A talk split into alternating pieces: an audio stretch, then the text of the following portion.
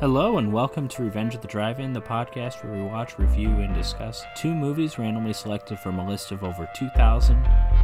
This week we've got the 1966 Sergio Corbucci Italian Western Django, as well as the 1991 direct-to-video David DeCoteau classic Puppet Master 3 Toulon's Revenge. I am your host Patrick, and as usual I am joined by Jim, hello everybody. Hello Patrick. How are you, pal? I'm great. We're, we're talking about uh, two pretty enjoyable movies, I think. Yeah, yeah, I mean, I'd say so. First time watch for both of them for you? Yes. Now, with something like Django, I have known that it's existed for a long time. I have Sure. understood the references in other media. Sure. The only other thing I knew about it and Sergio Corbucci is that it and Corbucci are favorites of Quentin Tarantino's, and there were lots of references to it in Once Upon a Time in Hollywood. Oh, okay, and and not Django Unchained. Is that just? Oh, yeah, well, and? Django just- Unchained, did yes. The act Well, just, uh, did, that's did such a- forget that name was used? It's such a shit movie, in my opinion. Django Eh, it's Unchained. not. I don't like it that much, but it's not. I mean, I wouldn't go that far. But it's no Puppet Master three. That's for certain, yeah. also, speaking of Puppet Master, it was a movie series that I'd never heard of until we started doing this podcast.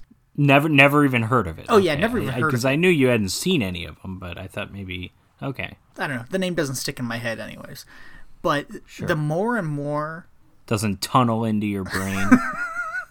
Some may say I I have a pinhead, but yeah, every time we ever, we spoke about Puppet Master, it just sounded like it got crazier and crazier. And I think when you bring Nazis into the series and set it in like in the mid 40s, uh, Sure. this is mid forties, nineteen forty one. Oh, sorry, early that ever been the mid forties? oh, that's right, yeah. They they have a date at the beginning of the movie. I forgot.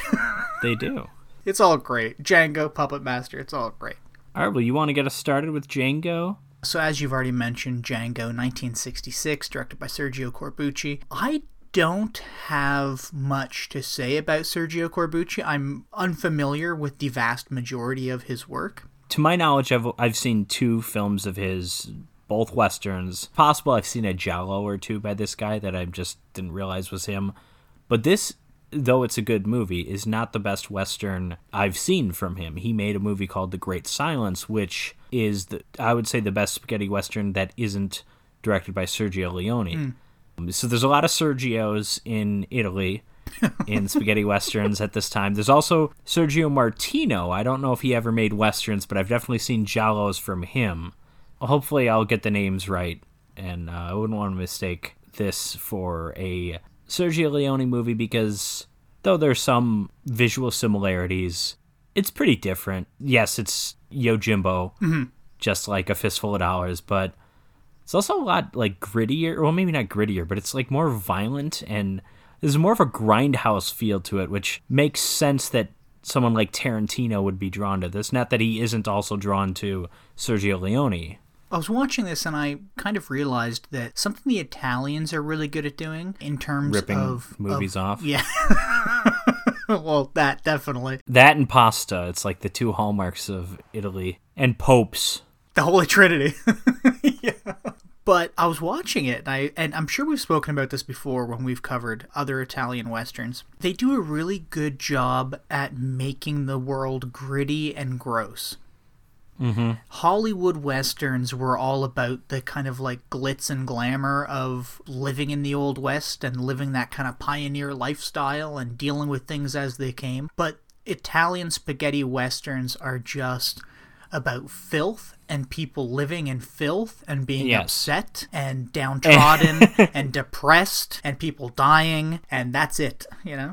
I have a few comments on that. One is as a fan of Italian films from the 60s, 70s, 80s, a little bit. So just a little bit of the rip-offs, but just like the Giallos and the, you know, some of their horror movies, be they good or bad or even ugly.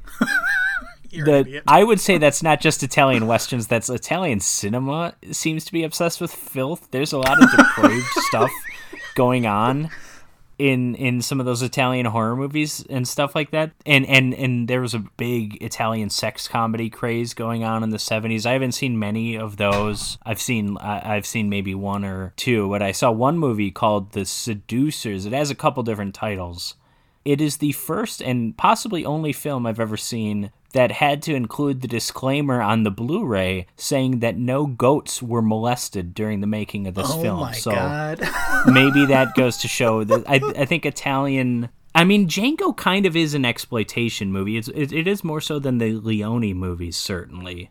Exploitation in like in what way? Like I guess Just the violence. I mean, this is like, and even like again, this is 1966, so this is an exploitation film that comes out, let's say, 16 years before Pieces, which is a movie that we've covered, mm-hmm. which is, I would argue, the greatest exploitation film ever made. Oh, one but- of the best movies we've it- covered on this podcast. yeah, yeah, absolutely. But so a little bit of sex too. I mean, this this goes far beyond what Hollywood was doing in 1966 with the risqueness of of of sex, and, and not that it's anything that you would see in in an R-rated mm-hmm. film now, even. And then definitely the violence, the it just feels pretty brutal at times. And another thing I was going to add about you mentioned the filth. And some of that is a bit of a happy accident from what I understand. So I owned the Blu ray of Django. Fantastic Blu ray. The movie looks beautiful. I took a look at a couple of the special features. There's like a 20 minute talk from director Alex Cox about this. And of course, Alex Cox, director of Repo Man. And I remember thinking, like, wait, wait is, why is he talking about this? Like, what, what's going on? And then it became clear later on because if you remember, at Repo Man, this like punk rock movie, he also made Sid and Nancy, and he also made a movie starring Joe Strummer. It became pretty clear that his appeal or the appeal of Django to him was because it's featured in the Jamaican film The Harder They Come, which was kind of the movie that introduced reggae music to the world. And so it had a huge impact on British culture, had a huge impact on The Clash, because The Clash loved that reggae stuff. I saw that movie a few months ago. There's a scene where the main character, Ivan, goes to like a kind of a grindhouse theater and watches Django, and it's the scene with like the Gatling gun where he's just mowing down people in the street. I don't remember if this was from the Alex Cox interview or from there was another talk by like a film scholar about Django, and apparently wherever they filmed this, it's not the same place where the Leone westerns were filmed. It was like an old place where they used to shoot western movies, and then when they got there, it was just like in disrepair. Oh. And the set decorator says to Corbucci, and he's like, "Hey, do you want us to dress it up?" And Corbucci's like, "No, let's make it filthier." So, so that was kind of like a uh, sort of a happy accident. It just like happened to be filthy, and then it's like, you know what? Make it as muddy as hell, and you know, and and it's a different look than a lot of westerns because of that. Yeah, it's certainly grittier and, and depressing and bleak. Much more depressing and bleak than probably any Western I've seen. Before I actually get into Django here, let's talk about the score for a second. Composed and conducted by, um, I hope I'm pronouncing this right, Luis Bacalov, Who I'm guessing by the name isn't Italian. Do you know where he's from? Argentina.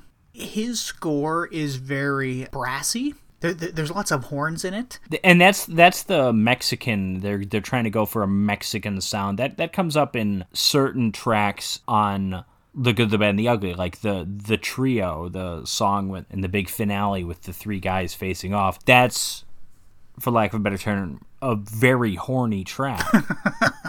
right? I have a feeling that most of the tracks in this are very horny, and it gives it a whole kind of different sound as opposed to something like Leone's westerns, which are very like you, you can hear the string and the bass and and whatever right being played, or you have you know I mean, it's a it's a different kind of score.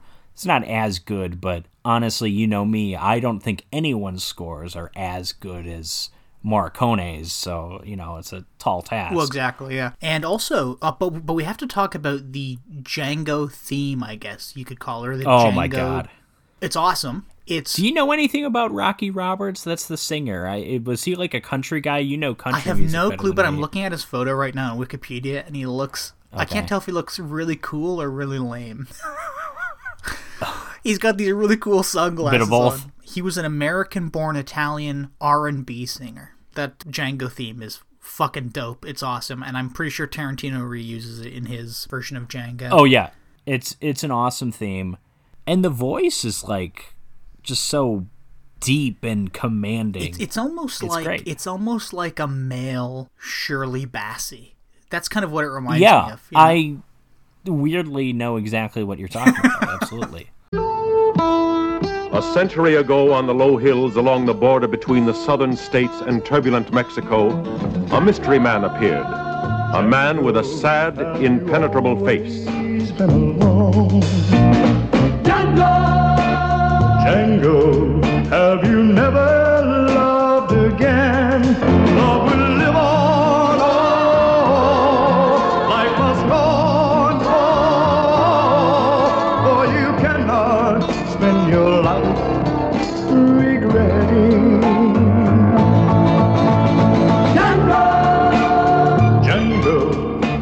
was that man? What was his secret? It's not important. Django. And if I bothered you, will you accept my apology? He was pitiless in revenge, quick to decide and a master of every weapon. A man everybody would like to have seen dead. Well, speaking of a male Shirley Bassey, uh, that's what Django opens on. We open on a man What? dragging a Oh, coffin. Is that something Shirley Bassey was known to do? yeah, of course, yeah. But no, yeah, so the movie opens on this man dragging a coffin through the wet, disgusting mud in the rain. right away I'm like intrigued. Like what is this guy's deal? Like it's just such a weird thing to see someone just dragging a coffin around. It's it's so visual. It's mysterious and intriguing right away. Great way to open a movie. Oh, exactly, yeah. So you can kind of already guesstimate who Django is. He's played by Franco Nero, who I don't think we've ha- have we seen Franco Nero on this podcast? Yeah, enter the enter the ninja. Oh, wait, really? He's Oh, the that's he was the lead in Enter the Ninja. That's right. And Franco Nero, not not a bad actor. I mean, I all always seen him dubbed, so it's hard to say he's a good actor. Mm-hmm. Clearly better fitted for this role than Enter the Ninja because he's kind of pudgy and into, and he doesn't really look like he knows what he's doing with the martial arts stuff. He knows how to fire a gun and he knows how to look cool. I think he's a gorgeous man. He's also, unfortunately, dubbed by the worst actor in the world. I, I assumed you watched the English dub. I should. Uh, I'll start off by asking that question. Yeah, apparently, obviously, it's dubbed entirely differently in every language, and and they got like very very different sounding voices. But for the English release, which really ended up, I think, just being an American and maybe a Canadian release. It, the film wasn't released in Britain until like I don't know the '90s, maybe. Oh. But apparently, they were trying to sound make him sound like Clint Eastwood, hmm. and he really doesn't sound like Clint Eastwood, and he's just like a way softer voice than I would want. And apparently, in the Italian dub, he's dubbed by someone who's got a really, really deep voice. I picture like Italian James Earl Jones or something, and I just think that would fit the character better. Do you think Franco Nero's performance is kind of colored by Clint Eastwood's performance from several years earlier? It could be, but I'm also it's it's important to remember that even though those spaghetti westerns, those Eastwood westerns, they all came at 64, 65, 66 is when that trilogy came out. I'm not sure how widely seen they were back then. Mm-hmm. I think they may may have only been seen in Europe. They weren't seen I think they were all released in like 66, 67 in the US, which obviously Franco Nero, he's not living in the US at the time. But yeah, I guess I, I just don't have a a great sense of how popular those movies were. I would say the character is similar to The Man with No Name, but keep in mind A Fistful of Dollars is based on Yojimbo. This is based on the same thing. Mm-hmm. Like that could just be coincidental. Now, would you say that Clint Eastwood is a better eye actor than Franco Nero? Well, well, he is, but also keep in mind Leone is the master of the close-up. You're right, that is true. No man uses as intense close-ups as Sergio Leone, and no man can get as much out of an actor through a close-up as Leone. It obviously helps he's working with great actors. I, am not saying Sergio Corbucci's working with poor actors here, but they don't give you those intense close-ups that the Leone westerns are so well known for. Yeah, and even come to think of it, I don't think I can recall a single extreme close up or anything. No, kind of noth- nothing- nothing like- you know Yeah. of of Leone's. That which is one notable stylistic change of of many. Well, to get back into the story here, I guess, Django carrying, or I guess dragging this coffin around, he stumbles upon a group of Mexican banditos. I guess they're revolutionaries. They're tying up a beautiful woman who's named Maria. These people are called red shirts, which was a real thing. It's not just a Star Trek thing. You you know, it's all you nerds out there. This was a historic thing. Wait, no, the other ones are yeah, red shirts. the, Never the mind. American ones are the red me. shirts. No, yeah. you're right. I'm sorry. These are the these are the ones wearing blue. So Maria, played by again, this listen, all the names in here are tough. Loredana Nusciak, I assume. Beautiful woman. She's being tied up to this bridge, and she's being oh, tied. Oh no up- way. She's she's. I'm sorry. I'm just looking Yeah, yeah, look surfing up. Wikipedia there. She's from Trieste, Italy. She was born in 1942. So there is a better than no chance that she was babysat by James Joyce when she was a child. Because that's where James Joyce was hanging out in the ni- in the 1940s. Although he was like blind at the time, I don't think he would have been the best babysitter in the world, especially for a young kid. She tried to run away from these Mexicans, so they tied her up and they started whipping her. Which, by the way, she's very. Uh, going back to your point, About sexual depravity in Italian films. Yeah, she's uh she's very sexy, and you're seeing some uh, stockings and some uh, lingerie. Which yeah, there was a there was a American s- films. there was a scene later with a uh, prostitute who looked Native American. I don't know if she was supposed to be Mexican. Where I thought they were going to show everything. Oh, me It too, really yeah. did seem like that. Yeah, but but yeah, this scene. I mean, right off the bat, it's like, oh, whoa, uh, what are we doing here? You're like, now I'm paying attention. well, no, no, I mean, I'm ready to call the police. Well, you don't need to call the police because all these Mexicans, they all get killed in, a, in the blink of an eye by these red shirts. Which I was going to say, I did not know those red shirts were an actual group of people or like gang. They were kind of KKK ish, it sounds like. Mm-hmm. They were just a bunch of racists who I think populated more in like the Southwest and stuff. And so it was more Mexicans than black people and Jews that the KKK was going after. But That's the point I was going to make. They're essentially the KKK, just a different color. Because as soon as they save poor Maria, they go, You filthy woman, this is what you get for selling yourselves to Mexicans. And then they start making a cross and they're going to crucify her and burn her alive. But Django's Oh, actually. Yeah. So reading reading up about them really quickly, 1875 to the 1900s, they merged into the KKK. Oh, so Oh, good for okay, them. so these guys, these guys, yeah, these guys did not clean get their act together. They, if anything, they got worse, maybe. But yeah, That's nice. I I guess I assumed it was mostly Mexicans just because of this movie. Doesn't look like it. They hung out. They were headquartered in in South Carolina, so they were probably going after the same people that the KKK was. I just kind of assumed it was more Yeah, and then they were like, hey, why are we both competing over the same hatred towards the same people? Anyway, Django saves this poor Maria because then he takes out his pistol and he just blows everybody away. And then we get this cool shot of one of the guys that he's killed. He rolls down into the mud below this bridge and it turns out to be quicksand and he gets swallowed whole. So, saving Maria, Django goes, Look, stick with me and you won't get hurt. You won't you won't need anybody to protect you. I'll be here. But I'm not going wherever you're going. I got to go into town. I got to deal with some business. So you're coming with me. We head into this as you've already described, this dilapidated border town that's just filthy. It's just nothing but mud and broken buildings and it just looks like hell on earth. it's bordering on no longer being a town. So Django goes into this brothel that's run by a fella named Nathaniel. And he's like looking after these old haggard whores, except for one who, again, you were saying she looks Native American. She looks beautiful and lovely, but the rest are kind of old haggard women. you know, real battle axes of society. Okay, come on. This is They've been there, 1800s. Okay, no one. Listen, this is this is before makeup was invented. Okay, They Yeah, well, the makeup that was invented wasn't doing them any favors. You know what I mean? It was all awful. Ugh. Hey, I so just I just watched uh, the fifth Scream movie last night. They look better than Courteney Cox after being butchered by her plastic surgeon.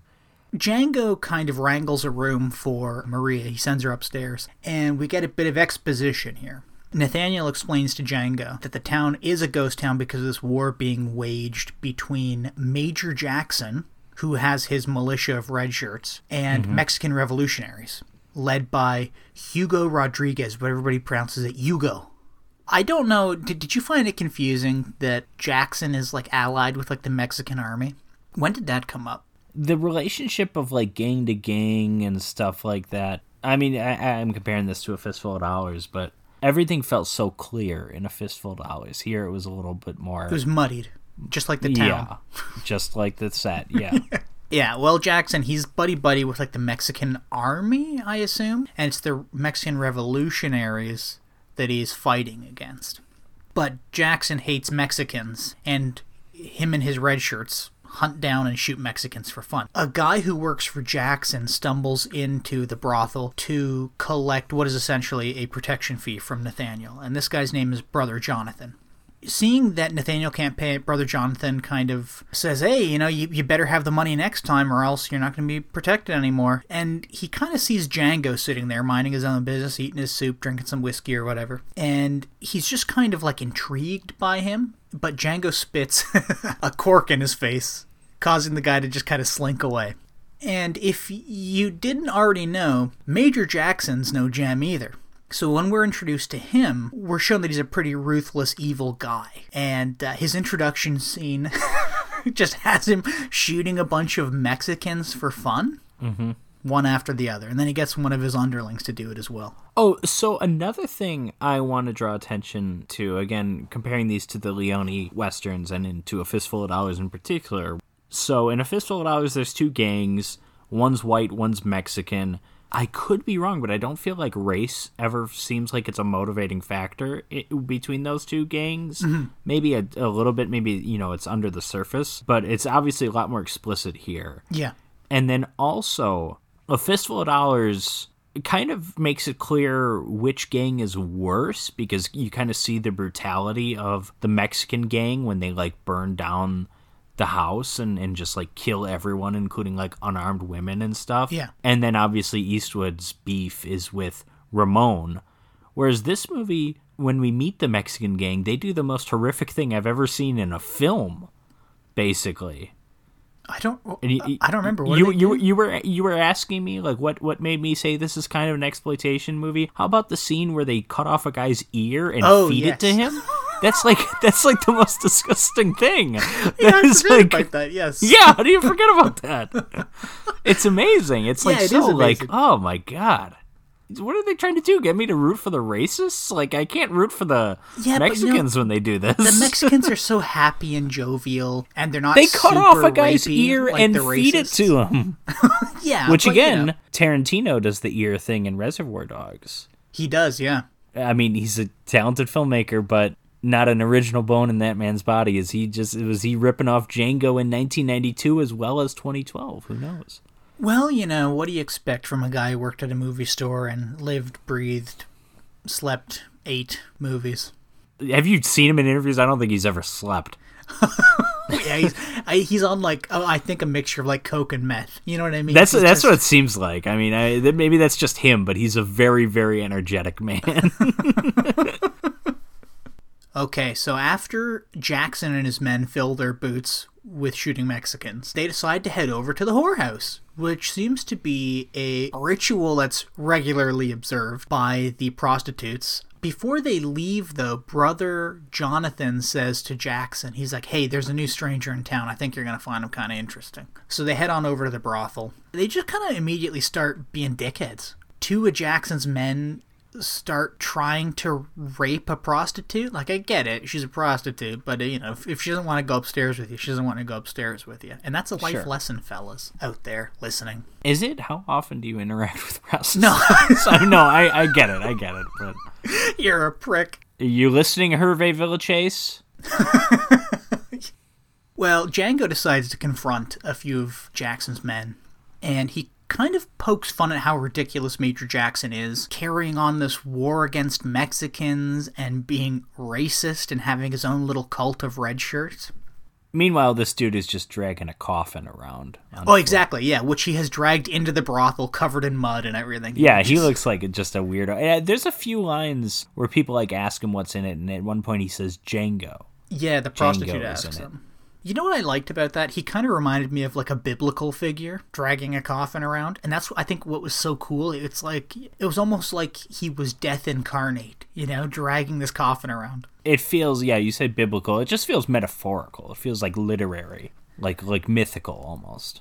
Well, there's a scene later in the movie where he's getting the prostitute to undress in front of the window, and as she's doing that, he takes the coffin out from like a back corner of the room, puts it on the set of stairs, walks up, and then just slowly drags the coffin out of frame. Yeah. I don't, there's just something so cool about that. So, oh, just neat.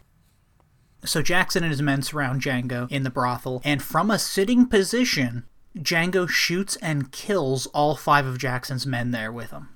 So he lets Jackson go. He doesn't shoot that sixth shot, but he says, Look, return with the remaining 48 of your men if you want a chance of killing me. And then he immediately afterwards, Django goes upstairs and has sex with Maria. Yeah.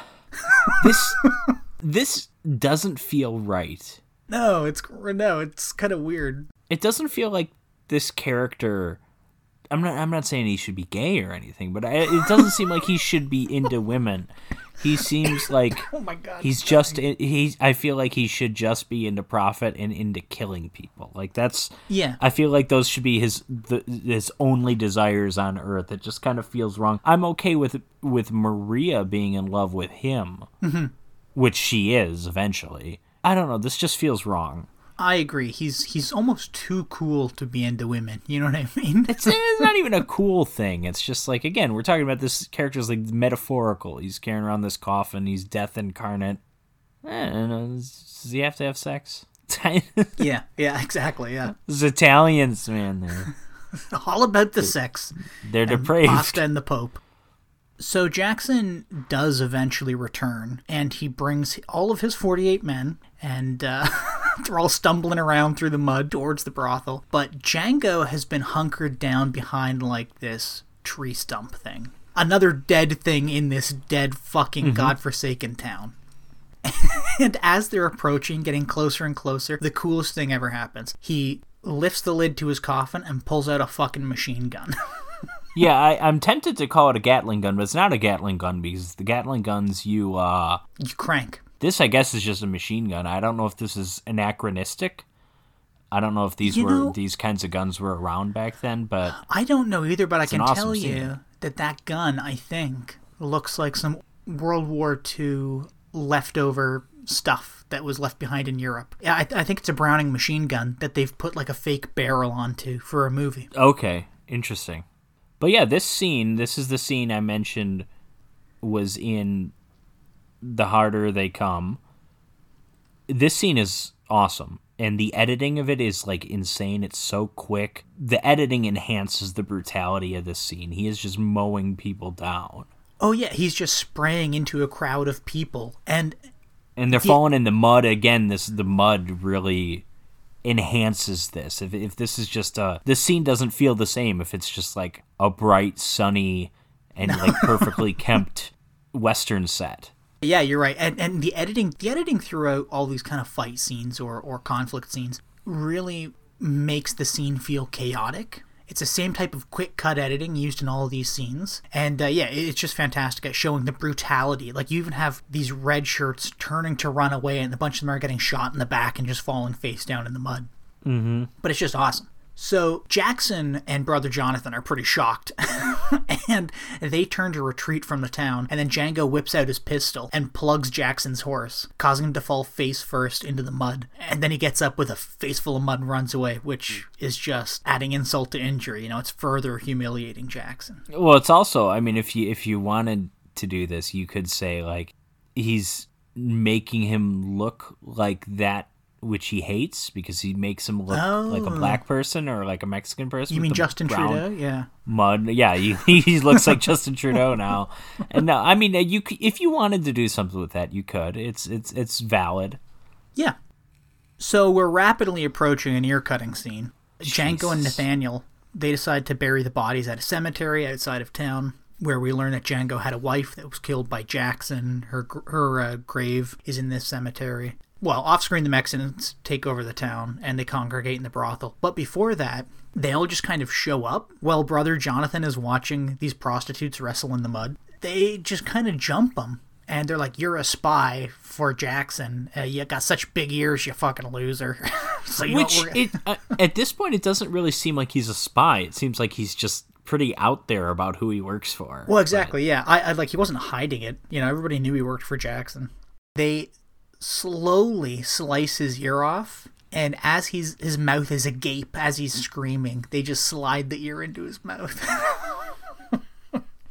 and then they shoot him a couple times, and he falls down dead in the mud. Yeah. It's horrific. And again, unlike anything you would see in an American Western, not just in 1966, but ever. I mean, even when you when you hit the 80s, the 90s, in the you know, te- 70s, Outlaw Josey Wales, when Westerns can be more violent, they're not doing stuff like this. No, exactly. Yeah. But this is involuntary cannibalism, though. I mean, I mean, if you ever seen, I mean, that's as brutal and disturbing as it gets. Yeah, you're right. It is pretty disturbing. But it's just like uncomfortable yeah. in every way, and I cannot praise it enough. For, for for I cannot praise Sergio Corbucci in the movie enough for going there, even if I don't really like it. And I think the person who cut his ear off was the general, right? Hugo Rodriguez. But yeah, probably. But again, this is like weird because we see these red shirts and stuff. And it's like, oh, these guys, we we hate them. But then we see this, and it's like, oh, Oh, I guess they all them. suck. Yeah, it's Yeah. like I, not that we need to necessarily pick a side, but again, this is just like a cynical movie. It's like everyone's just an asshole. Everyone sucks. Everyone's evil. And then the last person you're hoping is not an asshole is Django, but then he turns out to be an asshole. All right, let's talk about that. Well, he gets he gets captured by the Mexican revolutionaries. Because I would argue that your typical hero in these spaghetti westerns is an asshole. He's just like a likable one. Like Clint Eastwood is an asshole. Listen, he goes and shoots people just because they make fun of his pony. Like that's an asshole move, but like Yeah, but you like know- him, you root for him so. Yeah, but I don't know how likable Franco Nero is as Django. You know what I mean? That's debatable. I, I I'm I would, I'm curious to hear what you have to say about that. But Well, when he so when he gets taken to the brothel and he meets up with Hugo, you think, oh, something's going to go down here. But Hugo welcomes him like a like an old friend because that's what they are. They're old friends. And Hugo says something like, "Oh, he's a thief and a liar, and he's closer to me than a brother." You know, and you realize, oh, Django's not like a super nice guy either. But then, th- but then throughout the rest of the movie, though, he's like he doesn't give a shit about Maria. He is stealing from people. There's no like morality. I guess it exists. Whereas Clint Eastwood had like some kind of morality. yes, again, a fistful of dollars. He found it in himself to care about that one woman who was basically held prisoner.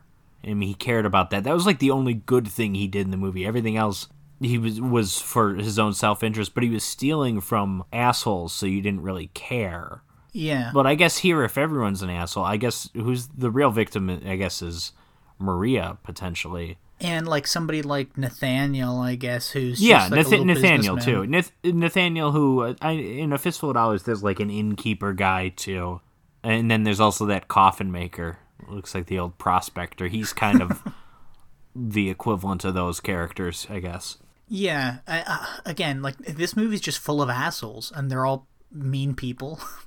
And, and they live in a disgusting, depressing world. But, anyways, to continue with the story, Hugo learns that Django's killed most of Jackson's men, and he's in disbelief until Django pops the lid of his coffin and pulls out his machine gun and tests the machine gun on Nathaniel's bar, blowing up every single bottle on the shelf. So, again, asshole. Well, sure. And Hugo's pretty impressed by this, and he's like, "Hey, I want a bunch of these so I can take back to Mexico and, and, and take control of Mexico." And Django Can you also goes, buy me a new bar, please, sir? Because you needlessly destroyed mine. "Exactly, yeah." I don't have insurance. This is 1870s U.S. Mexico border. There's no such thing as insurance. And Hugo, he goes, "I you know, I need a lot of money to buy some fancy toys like this." And Django goes, "I've got an idea. Let's rob Fort Charriba, and there'll be enough for you and me and Nathaniel and whoever the hell else, and we can." And that's it. And we can live our lives on that or whatever. And this is when it got confusing for me because Fort Charriba is this Mexican fort but Major Jackson's hang out there and he's buddy buddy with the Mexicans even though he hates Mexicans.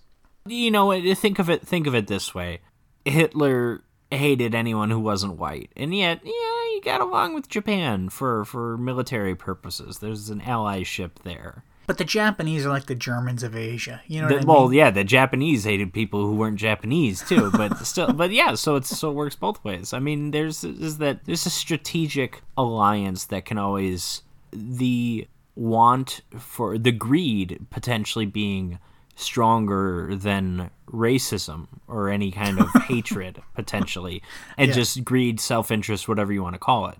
I'm fine with that. Yeah, I mean, I'm fine with it. I, I was just confused. This movie rapidly shifts from kind of like a Western to a Western heist movie. Django, Hugo, and some revolutionaries hide in a covered wagon that Nathaniel drives into Fort Charriba once a week to take his ladies mm-hmm. to the Mexican soldiers and Major Jackson.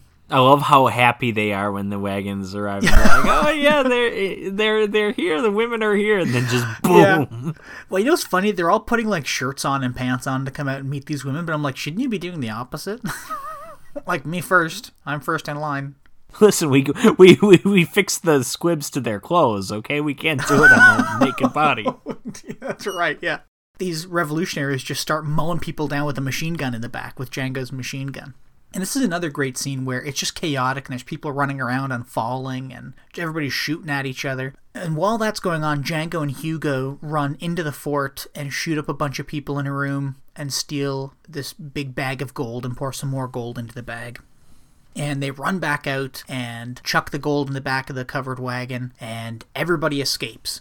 But Jackson and the Mexican army are right behind them and they're chasing them over hills and through valleys and stuff. And then the Mexican armies just stop pursuing because they're like, hey, we're sorry, we can't continue to pursue them. They've crossed the border back into the States. And obviously, Jackson isn't too happy about that.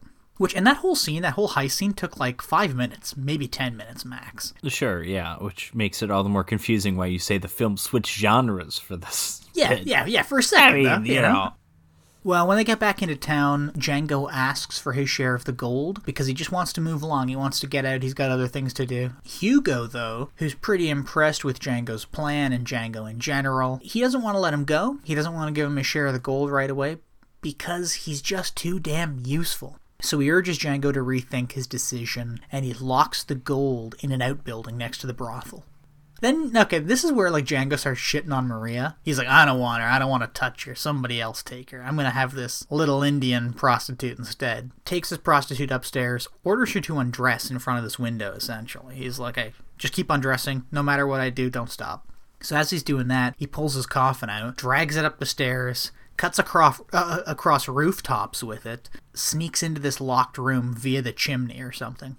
So when Django gets into the locked room, he takes his machine gun out and he just starts loading the coffin with all this gold. And uh, then he like rigs his machine gun as part of like a trap. He ties like a bundle of dynamite to one end and he blows it up, blowing a hole in the wall so he can get the gold out, which also makes the machine gun go off and just start firing. So when revolutionaries come to the door to see what's going on, they just start getting shot up by this machine gun. And I don't know if you caught this, Patrick, but the effect was great.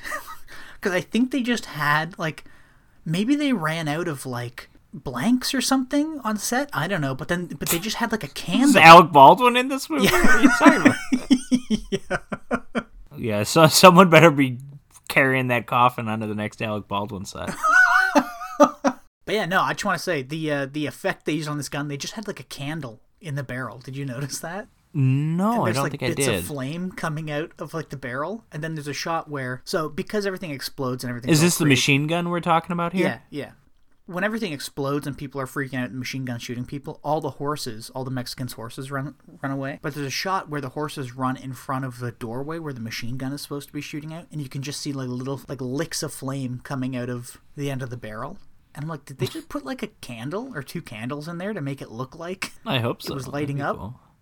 It's you know way back when when I was in uh, eighth grade, we made a movie a movie about a Civil War battle. We had a scene where we just took some like action figures and had firecrackers go off next to them, and the effect didn't work because we thought I mean, the effect uh, literally like nothing. The the if you're watching the the movie that we made, the action figures just disappeared. Like we were hoping like you could see them like get kind of launched or something. No, they just like they like vanished. It just it was it didn't quite turn out the way we thought it would. So I can relate to I can relate to pyrotechnic effects not quite working the way you anticipate. Well, speaking of firecrackers, Django's trying to leave with his gold, and he's held up at gunpoint by Maria.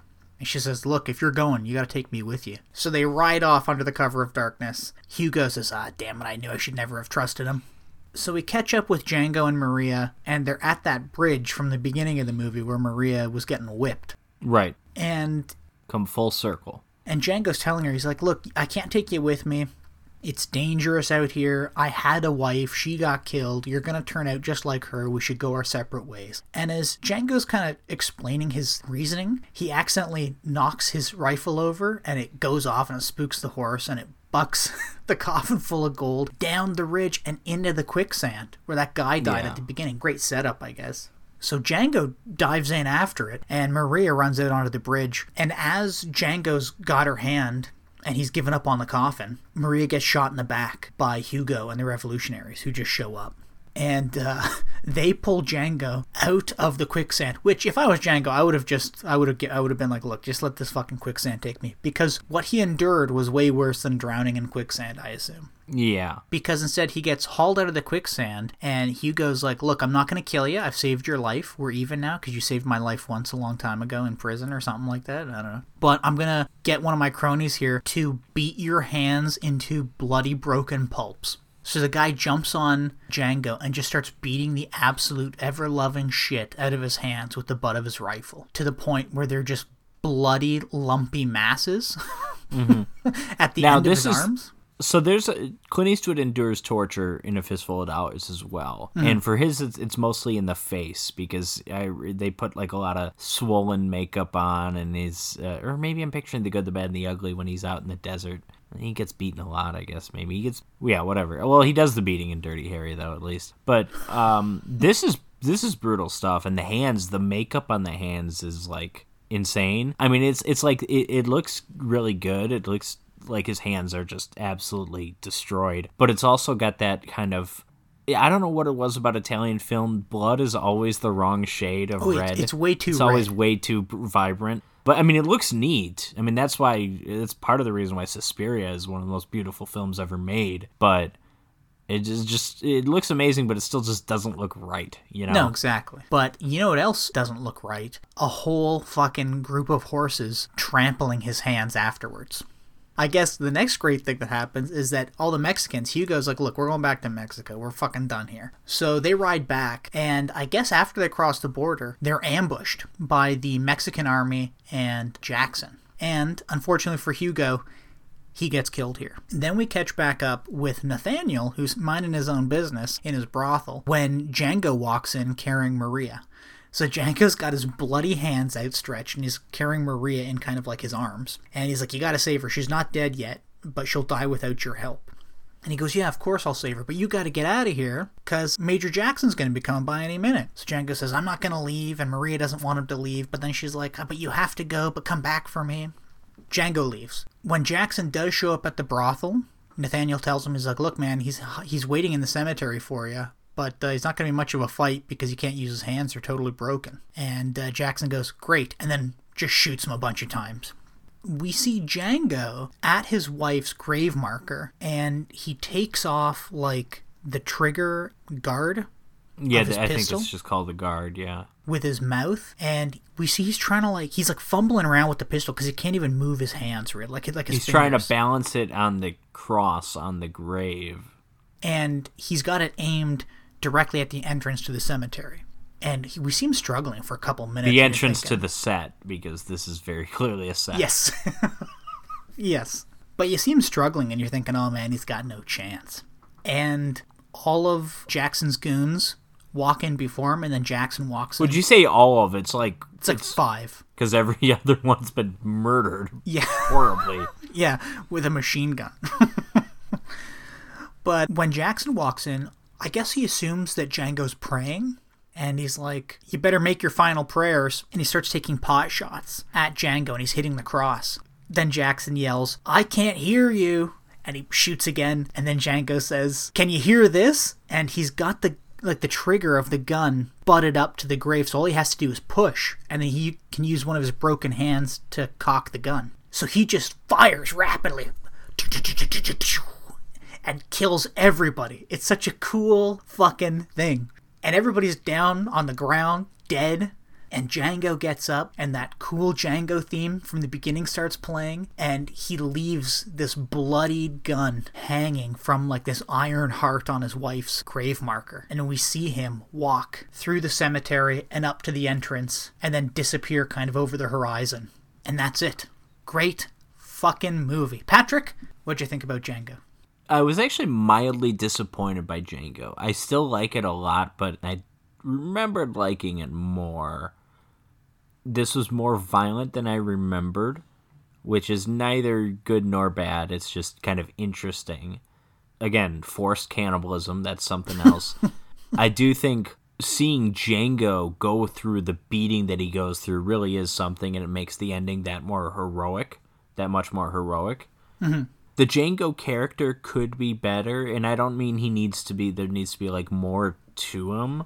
I almost think there needs to be less to him. I just think he, because I think he works he's so compelling as just this guy who wanders around dragging a coffin. I, th- I think the movie misfired a bit by revealing what was in the coffin too early. I would have loved for that to be maybe not the last scene of the movie, but like one of the last scenes to that Yeah. being kind of like building up to the climax. I think that would have been awesome. But I mean, at the same time, it's, you know, regardless of when it happens in the movie, it's incredibly satisfying to see him pull a machine gun out of the coffin and just mow down 75 men in quick succession. Like, that's great. No matter where, if that could be the opening scene, it would be satisfying, but just be a little bit more if it was later on. Yes, I like the movie quite a bit. I, I think for me, the biggest hurdle that this had to kind of overcome was the Wisconsin born dub actor who did Django because it just really, I just wasn't feeling it. It just didn't work Yeah. for me. You know, the Eastwood movies, it, Eastwood is providing his own dub, so you almost kind of forget that it's even dubbed. Like you notice it obviously with the other characters, but it just feels so much more organic, and it's it's just a better.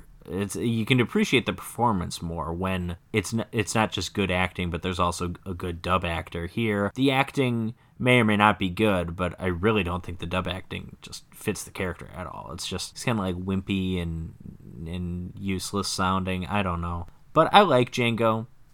It's not my favorite spaghetti western, but it's a fun one. It's a good one. There's uh it's so dark and cynical that that's really entertaining to me because I like that stuff. I, I don't think westerns have to be like that. Like I, I love me a good heroic western sometimes too, but this is a different take on that kind of thing, and and, and it satisfies. Jim, what about you? It is a fun movie. My only gripe about it is, I guess, kind of aping off what you said, the dubbing. A lot of it's terrible, and it's really noticeable. I only really hated it with Django. I didn't really mind it with the others. The dubbing of General Hugo was pretty good. The dubbing of Jackson was pretty good. And, like, the side characters were all right. You know, they were only on screen briefly, so you could forgive it. Yeah. But we just Django- named ninety percent of the characters. Yeah, I mean, J- Django was pre- okay. Django was pretty terrible though, and Nathaniel was bad. Nathaniel, okay.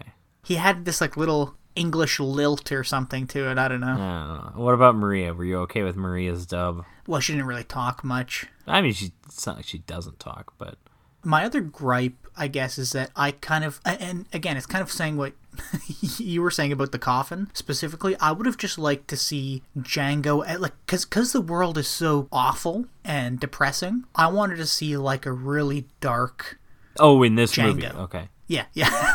yes.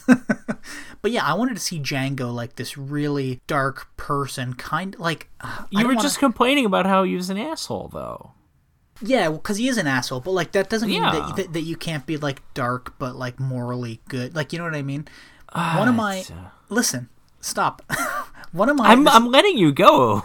I just I just I'm I, I'm not sure what you're what you where you're going with this. one of my favorite, and this is gonna get super nerdy here for a second. One of my favorite video games ever No, no. is a game called Bloodborne. There's a boss pretty early on in the game that you fight called named uh, Father Gascoigne, and you fight him in like this graveyard. And when you meet him, there's like a Named after the Manchester United star. I Of assume. course, yeah. But when you do meet him, he's like he's hacking up this beast. And the thing about him is that he's a crazy evil asshole, but he believes he's he's doing the world a favor. You know what I mean? Like he's doing this based on the grace of God and of his church. It's okay that Django is an asshole, but I wanted him to have some kind of like I don't know thing. Like he's like, but no, I, I just wanted Django to do to have something more than just like I'm dragging this coffin around because it's got a machine gun in it. Like I wanted him to be like I am I am the bringer of death kind of thing. You know what I mean? Like Sure. I, I'm here to judge you. That's why I have this fucking coffin. You know, you I'm judging. I am the around devil, and I am here to do the devil's work. Yeah. That's uh, it's uh, Bill Moseley, and I think Devil's. That's like a Devil's Rejects line or something. Okay, so you, so you wanted the character to be a little bit different. You wanted him to be more metaphorical. I think 'cause You're kind of I- talking about that. Okay. I, I think so. Cause I yeah, I think I think I agree. Again, I don't want him to have sex. No, I don't want yeah, Django to get need his it. I don't need the backstory of his wife. I don't need the backstory of him being like a thief and let it let it be let it be a dirty Mexicans. Harry backstory where it's like it's like kind of just hinted at the wife. I mean, I think they do in Dirty Harry. I think he actually did say it was like a drunk driver or something. But I also watching that movie, I kind of think he's lying. It's like I think I think his wife was. I I watched that movie thinking his wife was murdered. I I don't know what it is. I mean, that's just how I view it. But here, yeah, his wife can be murdered, but like let's not get too into it. Also, again, this is I I hate to just compare this to a fistful of dollars, but at the end of the day a fistful of dollars is a better version of this movie. Yeah, At the end of the day, Yojimbo's probably a better version. But what was awesome about a fistful of dollars, or, or at least what I really enjoyed about it, was that it was completely impersonal Yes. for the man with no name. He just strolled into town, no real agenda other than make money and piss people off. And then it becomes personal when he pisses off Ramon and he steals, you know, the the woman that Ramon is basically holding captive as his wife. And then Ramon really wants to kill him and everything. But here he has a connection to both gang leaders and i just don't like that as much maybe this is just what i like about something that i like about westerns but i love the idea of just the stranger of mm-hmm. just this guy who no one knows where where he came from and that's kind of like Well, yeah, he shows up at the beginning of the movie, and then at the end, he just leaves, and they never. yeah see him and and, you know? and you think that's what this is going to be it seems Yes. like the setup it seems like the same kind of setup and it ends up being a little bit different which isn't bad it's just you know it's not what i would have liked yeah, exactly. not what I would have wanted to see in my my Django movie. Yeah, and I think I mean that's really it for me. You know, I just wish the character was a little different. But all, all in all, a fine movie. I'll watch it again. Did you know, Jim, that Django has some like 30 or so sequels and like I think one of them's official? What? For whatever reason, again, Italians, they love ripping off movies. They love ripping off American movies. They love ripping off Mad Max. They even love ripping off Italian movies because there were like so many unofficial Django sequels. It was like a tr- it was a true epidemic in in the 60s uh in 60s Italian cinema. True. most of them you know they they all used the title. Some of them didn't w- it wasn't even the same character. They would just throw Django in the title. I think it goes without saying italy's copyright laws were borderline non-existent at at this time. Toho discovered that cuz toho sued the hell out of uh Sergio Leone for a fistful of dollars and everything. Toho with the Toho sues Kurosawa and everybody everything. though. Well, and I think I think Japanese entertainment companies sue like a lot of people. Like there's a thing right now again because I'm super cool. Sometimes I watch people on YouTube who talk about anime, and some animes you can't show footage from an episode that's been out for like 10 years, 15 years because that company will sue you and get your video demonetized and removed from YouTube. I don't know what it is with Japan. Japan has like five companies in their entire country. And so I think maybe that's why because like everything is falls like under it's like Mitsubishi and like Yamaha. Like you ever wonder why Yamaha makes both pianos and motorcycles? Like two things that couldn't be more diametrically opposed. It's because ya- Yamaha is like the biggest company in the world. Like uh, I think Japan has like five or six like mega corporations, and that's probably why they have enough power to like do to sue the hell out of anybody because they just yeah, it, it's probably has something to do with that. Maybe it doesn't. Maybe that's coincidental, but yeah, Franco Nero was in an official Django sequel in 1987.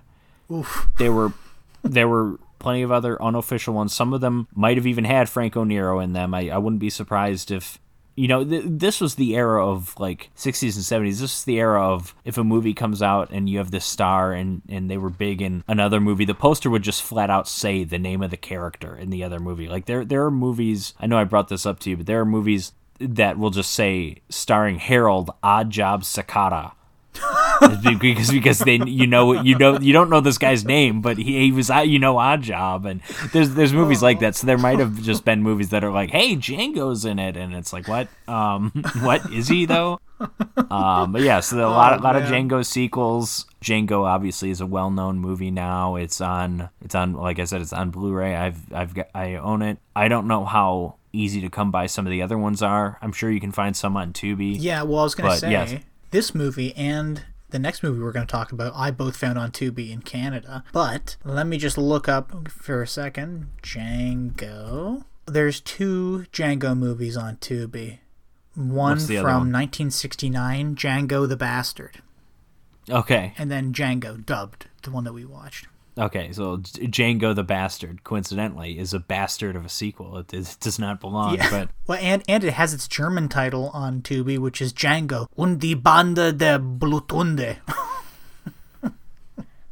so uh, some of them have, have really awesome titles because um, spaghetti westerns in general had awesome titles. It, spaghetti westerns and giallo movies just have the most interesting titles to me. They're they're really really wordy, or they tend to be. A fistful of dollars, like that's just a cool title. Well, it's also kind of like bad English, like you know what I mean. but like, It's not though. It's just it's just fistful isn't a common word. It's it's it's not like it's not a word. It's just yeah, you're right. Yeah, it's just Um, not. Yes. But but there's a, there's a movie called uh, Django Kill If You Live Shoot. and that to me is, is is an amazing title. There's also I'm a big fan of of the Sartana movies, which Sartana as as far as spaghetti western heroes go, he he's a bit less of a. I mean, I it goes like The Man with No Name. Django's probably your second one. Maybe Ringo is your third one. Uh, maybe George Harrison fourth. No, I don't know. And then it's like yeah, Sartana maybe is the fourth one. But here are the titles of the Sartana movies. They're all amazing.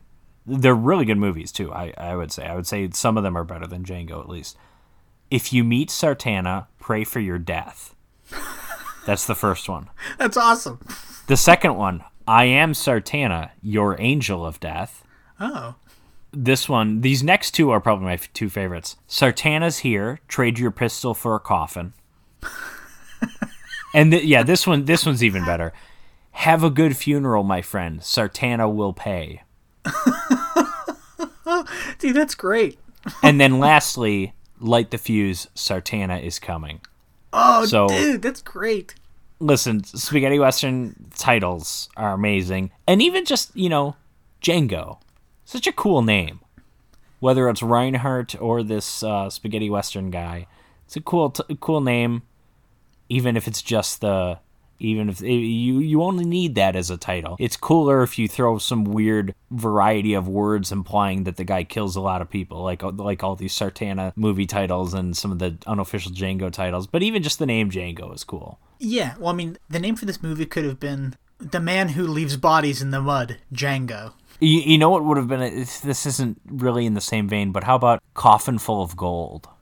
Oh, yeah. That'd be, uh, but, but that, then again, that has to do with the movie, and most of these titles don't really. They're they're just like vague phrases that don't really relate to the movie in particular, for the most part. Yeah, I, I guess we couldn't say anything to do with Coffin. Well, yeah. Well, you're not topping Sartana's here. Trade your pistol for a coffin, so. Or have a good funeral, my friend. Sartana will pay. It's just like a, a title that's like a full sentence. It's like two sentences. It's They, two they took a line from the movie and they just made it the title. Except I'm sure it's not a line. line. I don't think it's a line from the movie. Maybe it is, but dude, Uh, what? there's a there's a spaghetti western called Ten Thousand Dollars for a Massacre. That's a pretty cheap price, really. These these are well, ten thousand dollars in eighteen sixty five is a oh lot of money, goodness, but you're right. That's a lot of yeah, money. that's uh. Oh, that's oh. Guess what? This is an unofficial Django Django sequel. I just I just clicked on it. What are the odds? All right. Well, how about we talk Puppet Master Three: Toulon's Revenge? Well, hey, hold on. I got one for it. How about let's move from let's move from a movie that's full of racists to another movie that's full of racists. Sure, that's fair. I mean, we were going to get there, but Puppet Master 3 Toulon's Revenge. Now, Jim, before we really get into the movie, you were telling me before we started recording that you are really getting into this Puppet Master thing. So I want you to lead off with that. What? What? so excited about thr- this. three movies in, you did not like the first one, but how are you feeling about this franchise so far? Okay, well, the second one was bringing it back for me a bit. Second one was wonderful. I'm liking how they're kind of like I don't know if you can use the term retconning their franchise, but this is a uh oh, shit, Patrick, I'm losing my mind here. What's the word I'm looking for? This is a, Prequel. a a prequel, thank you.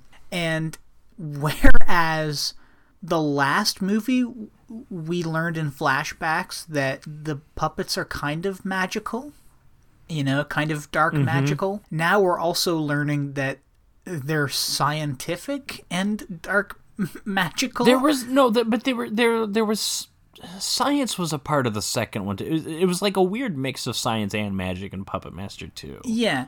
I would say this is a continuation of that. The only real monkey wrench this throws in in terms of that is that wait, they're reincarnations of people. Well, exactly, yeah. and and like the leech woman isn't just a random woman; it's like the reincarnation of his wife. Even though there was a reincarnation of his wife in the last I, film, exactly who right. was a real person. It's it's confusing. yeah, I don't know. I, I just it, it's such a stupid movie, but it's great. Yeah. And, So you know, anyways, go on. Well, director David David DeCoteau, of course, longtime fans of this podcast will remember Doctor Alien, one of our favorite films of all time. It's a wonderful movie that has no idea what it is. It's part teen sex comedy and part like childish coming of age family comedy. It's it's a very Yeah. strange movie, but it's wonderful. It, it's wonderful. It's it's uh, Linnea Quigley has a small role in it. So does Michelle Bauer. Michelle Bauer has a small role in this one as well. But David DeCoteau, when he is on, or when I'll use the past tense, when he was on. he was a very very entertaining B movie director. Most of the movies he's made are unwatchable, but the reason I still like him is because he has these movies that are just really fun and they're not trying to be anything that they're not. They're just entertaining and I think you know, he's he's a bit of a Charles Band protege, I guess you could say, which, you know, God, if you study under Charles Band, uh, you know, it's not not quite like the way Aristotle studied under Plato. A little bit Oh, you don't say. or Samuel Beckett learning from James Joyce. It's a little bit different, but yeah, it's it's uh because I don't know if DeCoteau's first movie might have just been made on his own. I think that's I think his first movie's Dream Maniac. It's borderline unwatchable. It's it's kind of noteworthy because it's a uh, Nightmare on Elm Street ripoff, but it's also very gay. which uh, David DeCoteau, of course, is a gay man, and kind of in hindsight, that makes it seem like it's a ripoff of a Nightmare on Elm Street 2, but I think that's just coincidental. I think I read something like DeCoteau couldn't convince his actresses to get naked in the movie, but he, for whatever reason, he could convince his actors to just strip down to their underwear and walk around. So that's kind of why that happened. Band picked up on him pretty ear- early on after that. I know Dr. Alien, Charles Band is like an uncredited producer on that. Charles Band, of course, all over these Puppet Master movies. His brother Richard is doing the score, which yeah, I was gonna ask that. Yeah. ba- based on the credit, I don't think this film has a score. The, the opening credits make it clear like original Puppet Master score by Richard Band. So is this all is none of this original music? And that's that's what the opening credits implied almost. This is arguably David DeCoteau's best film or his most competent film, you know, what whatever superlative you want to give it. It's it's arguable because this is a very entertaining movie. It's not a work of art. No Puppet Master film is. A Puppet Master 2 comes Oh, close, I think. But yeah, this is I think as I told you a while ago, this is Indiana Jones and the Last Crusade on a budget. This is classic 1941 Nazis running around, the puppets going after Nazis. And then you know what? Really, the the if you, if you have one takeaway from this film, or if I have one takeaway from this film, it is that Richard Lynch is my favorite Nazi. right? What about yeah? Well, what about Mr. Pitt? Okay, yeah, well, yeah, we'll talk about Mr. Pitt. Uh, Ian Ian Abercrombie, who he just kind of looks like Mr. Magoo. He's just kind of a goofy looking person. He works as Mr. Pitt. I don't know if he works as this like kind of weird mad scientist who's basically working on his reanimator serum. But Richard Lynch is an amazing character actor. He's he's almost always a villain. I've really grown to appreciate him over the years. He's in a lot of Charles Band stuff. He's in a lot of stuff that's higher quality than that too. Mm-hmm. But he's usually a villain, and that's a lot of that is because of his looks. He is He's got the villain face. well, and you know what that is? Is he was badly burned. He's like a real life Freddy oh, Krueger. Oh, because I was wondering, because I was like looking at his face a lot, yeah, and it's really noticeable in this movie that his skin Yeah. looks very different compared to every other actor's on screen. Yeah, and it's because he had some really bad burns at, at one point or another. I don't know if it was when he was a child or if it was when he was an adult. I don't know. But I will say, probably a wise move to not have Torch in the movie with Richard Lynch. Uh, well, though at the end, it yeah, at the end they, they do they do go there. They they bust out some fire. Richard Lynch is fearing for his life there. he's screaming yeah. like Frankenstein. You know. But no, but the point is Richard Lynch is your typical Gestapo villain and he really excels in this role. It's a genuinely good performance. He's a very threatening villain. I like how he dresses like a film noir guy. Like there's that like again, it's 1941 and he, he just he doesn't dress like a Nazi. He he he dresses like Humphrey Bogart or something. He just has this kind of yeah. cool look about him. I don't know if you caught this. There's a couple like jokes in the movie. There's a scene where Mr. Pitt is in like it's near the end where he's in like his lab. He's trying to replicate the serum, mm-hmm. and the camera pans up, and there's like a giant beer glass on the like lab counter in like, Like a wooden Stein? frame. No, no, no, like a giant like beer glass that you'd find at like Oktoberfest. Not a Stein, but it's like it's like one of those like meter long beer glasses that you got to tip and Okay. rotate. like know, one so of those boots. yeah, sort of like that. But it, it, you got to like rotate this thing so it doesn't spill all over your face, and it's just sitting with all the other like equipment on Okay. the lab counter, but it's full of beer. Okay. There's another joke after some stuff happens with Toulon and he breaks into a pharmacy, and it's kind of written in like that 1930s, 1940s German script. But it's like it's it's a pharmacy, but it's actually spelled in the script Pharma-Z, eh, like P H A R M A Z I E for like Nazi. Okay, that's that's it's that's probably not how it's spelled Yeah. in, in German, but I don't know. Yeah.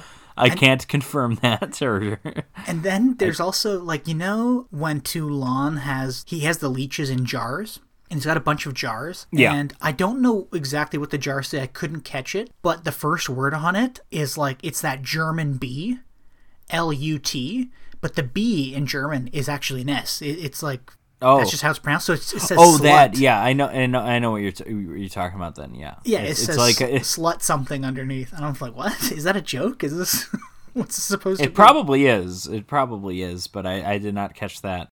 And that's the thing too, is as far as David DeCoteau goes, which eh, David DeCoteau he's made hundreds of films, quite literally. Well, films in quotes. His horror movies typically aren't really horror movies. They're like goofy comedies. Eh, they're the type of horror comedies I don't tend to like, right? They're, they're, they're usually not really horror. They're they're Yeah. not like serious. They're they're they're goofy. They're tongue in cheek, or they're just borderline softcore porn because he's made those too. but this movie is is is probably as no pun intended as straight as David DeCoteau has ever played a horror film and I think that's kind of interesting. At least, you know, I've seen more David DeCoteau movies than you. I've seen probably more than most people, but this it's a little tongue in cheek, obviously because it's just a Puppet Master movie, but it's but it's more serious than like Creepazoids or, or the other horror movies that I've seen from him. It's not winking at you so much. I mean, maybe those little things you're talking about, you know, those certainly sound like jokes, but for the most part, I think the movie creates a genuinely frightening villain, Yes. And the gore is genuinely pretty impressive and well done and, and disgusting and Yeah, and and the movie creates like real stakes for the characters. The only thing that's tongue in cheek about the movie, like outwardly tongue in cheek about the movie, is the premise that puppets have come to life. and you're stuck with that. If you if you're making the third movie in a Puppet Master series, you can't get around that, No, right? So, but anyways, let's get into it. The Nazis thought they held the world's strings. But Andre Toulon didn't need wires to make death move.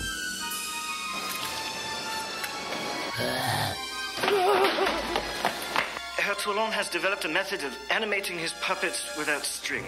It's as if they were alive. Berlin, 1941. We start with Major Kraus, who's played by the great Richard Lynch. He has an agreement with Dr. Hess, played by Mr. Pitt, Ian Abercrombie himself, for Dr. Hess to bring dead soldiers back from the dead, but but like temporarily. And and Kraus says that they're basically just going to act as shields for like the living soldiers. Like so, this is like a war effort thing. Yeah, which there are stories that that's what the Germans were trying to figure out how to revive soldiers from the dead just to be human shields, just to be fodder. I mean, you hear like weird stories, but like I don't know how much that is true. Like, is it true that Hitler was building like an entire underground city? Like, I know Stalin with the with the guerrillas or whatever, right?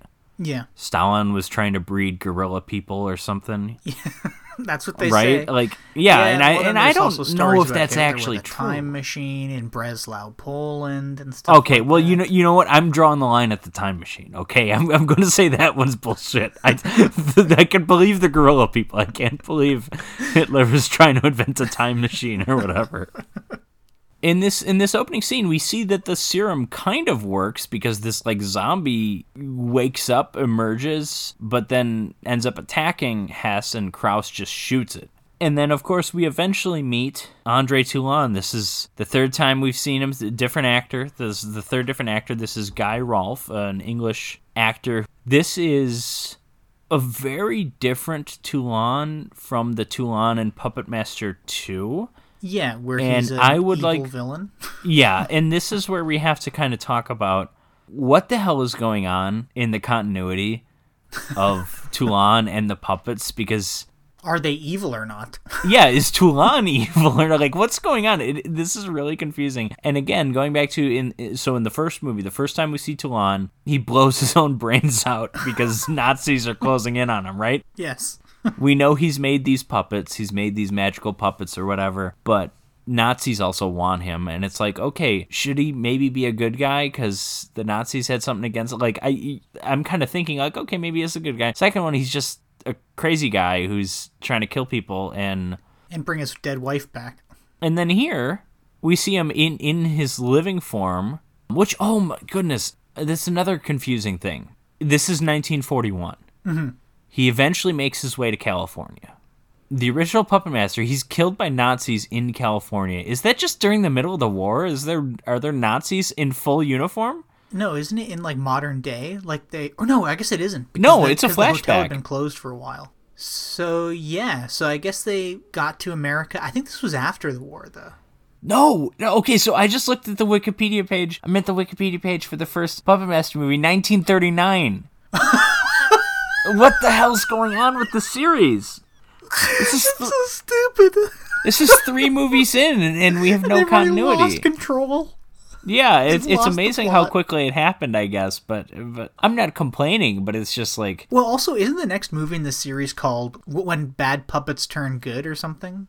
the actual title is Puppet Master 4, but yes, at the end of this it says something it's cl- your classic James Bond will return in and it says like Puppet Master 4 and it's like when bad puppets go good or something like that, which is kind of what this movie is. Yes.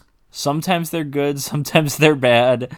Sometimes they're still kind of bad, but they're fighting Nazis. Sometimes there's evil versions of evil Nazi versions of the puppets that it's it's confusing and we haven't even really we've just scratched the surface really because here how many puppets are we dealing with right? We've got blade who blade's not in the beginning of this movie. We see the creation of blade. Blade Yes, of course the most iconic puppet.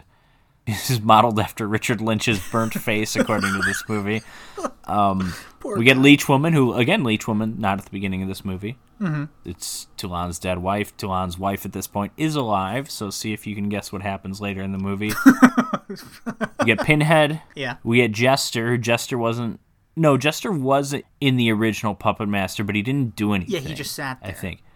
Yeah, so he's here, and then who who is Six there? Shooter. I want to say there was one more. Yo, well, yeah, Six Shooter is the grand. Yeah, he's the new one that doesn't appear in, in, the first two movies at all. Yeah, at, at least in the in the first few movies, or at least in two and three, each one introduces a new puppet. Two, it was Torch. Two, two was Torch's movie, and three is Six Shooter's movie. I like how when he created Torch, he made him look like a little Nazi. That's another thing. Just like visually, some of them look like Nazis. I know.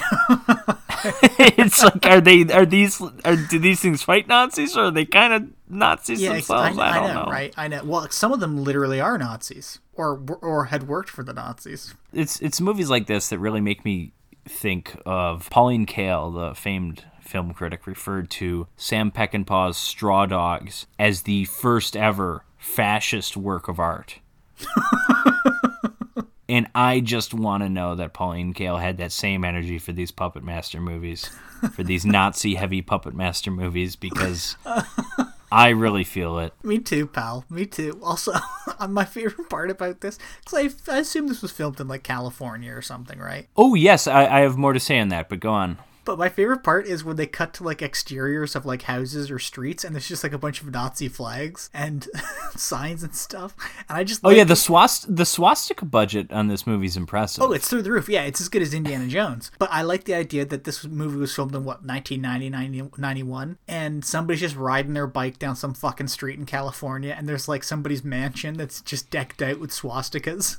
And they're like, "Oh, interesting. I wonder what movie's being filmed. Probably a period piece." And it's fucking Puppet Master. And it's 3. Puppet Master Three. it's like I don't know. Is, is Spielberg get, er, doing that uh, Holocaust movie he's been talking about? Oh no, it's Puppet Master Three. Okay. Charles Band did a lot of filming in Europe. Specifically, he owned a castle somewhere. No, he didn't. Yes, he did. It's it's, it's several of his films are shot in that castle. I can't remember where it was. Some weirdo place in Europe. So, like with Django, Django, I watched the special features. Puppet Master 3, I watched the Video Zone. I mentioned this back when we were talking about Puppet Master 2, but these predated DVD special features. These were little things that were at the end of a VHS tape because these were all straight to video movies. Fortunately, many of them are preserved on not just the Full Moon feature streaming service, but even on Tubi. For the Video Zone here, there was a little talk of uh, David DeCoteau was talking and said that the original plan was to film in Bucharest, but the government was kind of unstable at the time. So they decided against it, and then they said, okay, let's do Budapest. And, and I can only think because they got the two mixed up. But then they eventually said no to that, and or they, they were worried about how expensive that was going to be. And DeCoteau goes up to Charles Band and is like, listen, I can get you all these exteriors in six days. Just trust me. well, they, they filmed at the Universal backlot. Yes. For all. I know, this might be the only full moon film fe- uh, filmed there. I it may or may not be, but again, the only reason they did it was because DeCoteau's like, listen, we're only going to do six days of this. Everything else, let's do it. Because you do see the interiors of uh, whatever building that whatever Nazi headquarters is, uh, where Richard Lynch's office is and stuff. It really doesn't. It's not an impressive set you know, it's it's the exteriors are all nice, but all the like interior sets are just like yeah, whatever. Is let's just get some. Now, listen, I've just Googled some information. Firstly, I'd like you to apologize to Charles Band for calling his castle in some middle of buttfuck nowhere European country. Where was it? Empire Films chairman Charles Band has found a way to beat the high costs of filmmaking. He's just purchased. Yeah, that's the reason he bought it. Yeah, that's yeah, yeah, yeah, yeah, I had heard that. Yeah. Now, I'm, I'm reading an article from the LA Times from 1986. Okay, so this is fresh off of like From Beyond, and this is this is prime Charles Band. This is when he was getting theatrical releases Band. and stuff. He's just purchased Castello di Giove, a 140 room 12th century castle 30 miles northeast of Rome. But now get this Empire wouldn't comment on the purchase price, but Deborah Dion, a company vice president, quipped, It was the cheapest house on the block. Yeah, I, I'm picturing Charles Band like releasing a bunch of rats into the castle so he could buy it cheap or something. You know, I don't, I don't know he what he walked did. Up, he walked up the night before and threw rocks through the windows. yeah. By the way, I just want to I just want to say one more line from this article. Deborah Dion, this uh, this company vice president. This article ends with her saying, "We're looking for any script set in a castle, except for musicals. There's too many echoes in the castle for people to go around singing." Interesting, especially given that some of Charles Band's earliest producer credits were erotic softcore musicals. He did the famed X-rated fairy tales. I, I think Charles Band did that. Fairy tales. It's like Linnea Quigley's first movie. It's it's uh it's actually a Take your surprisingly fun. off, honey. It's a surprisingly funny and surprise. It features surprisingly good music. Sex comedy musical, kind of poking fun at fairy tales. It was, ba- it was basically Shrek for the adult crowd back in the day. Oh, okay. I may or may not own that one on DVD, Oh no! good. Don't, don't admit to it. So, anyways, we got to get back into the story here because because this is where we meet Toulon. He is at his auditorium of some sort. And he's putting on a puppet show with Six Shooter, who is a cowboy with six arms, and he's shooting a puppet Hitler. The kids in this audience, they're they're absolutely loving it. In particular, this boy named Peter, who meets Toulon after the show, who looks like he's a different race than his father. I don't know what that was about. Doesn't he? Uh, yeah. Well, he does. He definitely doesn't look like the kid, the the father's son. I can tell you that. We, yeah, I do not see a resemblance between those two. You should get a I think the mother may have been. you know. I think the mother may have been sleeping around, but so so yeah, that's Peter, and uh, there's someone else. someone else in the crowd is Herr Stein, who is a a um, soldier working for Kraus, who also happens to be a puppeteer, and he goes up to Toulon after the show. Toulon and his wife Elsa, who doesn't resemble the woman from Puppet Master 2, but you know, whatever. It's we've already talked about this. Listen, this is two years after Toulon died, according to the first one, so who knows? Stein tells Toulon he's really impressed with his craft, but he ought to change the subject matter because he thinks, you know, making fun of Hitler, those kids see it, they're going to think it's okay to make fun of Hitler. And Toulon believes that he is making genuine political satire. Mm-hmm. But we got to talk about Toulon here, played by Guy Rolfe, like I mentioned. A very grandfatherly performance. Yeah. This is certainly not the monstrous Toulon in Puppet Master 2. And in the first Puppet Master, the guy blew his own brains out before we really got to meet him. So this is like it's it's like a Geppetto. He's like a Geppetto. He's just like a kindly old guy who just wants to make his puppets. Found out later he was like a doctor also. Yeah. That that doesn't come up until way later. But yeah, so when Toulon and his wife Elsa, who his wife I guess is much younger than than him, but they do seem to have a great relationship at the same time. And Toulon unveils a puppet of her that he has made. And I actually didn't recognize this as Leech Woman at first. Yeah, me neither. But then Stein goes to Kraus and turns in Toulon. Uh, Well, actually, as Stein is leaving, he overhears weird stuff going on and goes. Uh, he goes to look through the window and he takes photographs of these puppets moving and being, as Toulon says, fed. He he injects them with this like green serum, kind of reanimator serum ish thing. This is established in Puppet Master 2. Unfortunately, of course, I guess for Stein, and unfortunately for Toulon, even though it's 1941 in a German wartime economy, he has a consumer grade camera, which I feel like wouldn't have been common in 1941, but I could be wrong.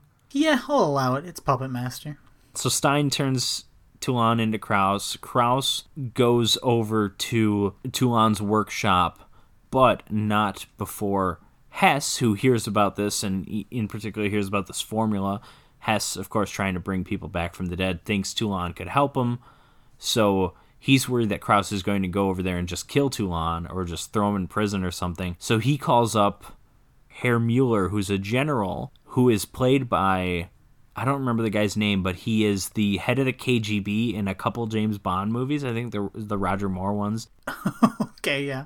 Yeah, so you've seen him as a communist. Now you see him as a Nazi. He's a general. When we first see him, he's in a brothel.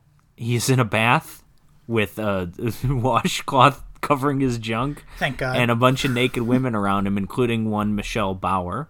Mueller tells Kraus, no, he has to listen to Hess here. Hess, this guy could actually be useful. So they go over there. They're, they're seizing all of the puppets. And then they're going to, like, basically arrest Toulon. But then when Hess goes to grab the serum, Elsa, Toulon's wife, tries to stop him, and Kraus ends up shooting her. Yeah. So she's dying on the ground, and Kraus is like, ah, don't worry, we'll get an ambulance. But then, as Toulon's being shoved into a car, Elsa spits on Kraus, and Kraus just finishes her off and shoots her again. It wasn't established until after this, but there's one line about how she was Jewish, Yes. and that's another thing. So again, original Puppet Master, Toulon is hunted down by Nazis. Is he Jewish? You know, we don't know anything thought- about Toulon really in the first movie, and you would think like he's an enemy of the state. It's not necessarily because he's Jewish and, and he married a, a Jew, but it's like he's an enemy of the state because he's making fun of Hitler in his puppet shows, really. And then he's also, I, you know, he happens to have technology that would be valuable. It's it's confusing, and it's also like it doesn't help that Toulon is very clearly a French name. Well, that's what I was gonna say. Yeah, and I was gonna say, didn't he flee from Paris in that in the first one, and or like it was just assumed because his last name is I don't- Toulon? Yeah, I don't think they ever say. I don't know. And then then he's spending time in Egypt too, and it's just it's confusing. Oh, and another thing. Oh my god. again again with the continuity. And this one, you know, so there's a line here where he talks about he took up puppetry. He was a doctor until after the war, meaning World War 1. Yes. And so that's when he took up puppetry. But even in this film, we see a flashback to 1912 Egypt where he was doing a puppet show. Yeah. 1912 is not only before World War 1 ended, it's before it fucking started. Yeah. What is going on in this Puppet Master series? Isn't it great? Oh man, it's yeah, it's it's, it's continuity. I mean, we're three movies in, and the continuity is already a nightmare. This is kind of amazing. Puppet Master is the gift that keeps on giving. Well, you say that now. yeah, you're right. Yeah. I gave up. I mean, I, I've seen them all, but there was a certain point where I've got another Puppet Master movie to watch. It, it was a, it was a chore to keep watching at a certain point. then they actually got better later on, but yeah, definitely the first three, four, five, pretty entertaining. You know, some peaks and valleys. You know, so, some are better than others, but. Is so Toulon's been arrested. He's in the back of a car. He's got two of his puppets, Tunneler and Pinhead, and they hatch and escape.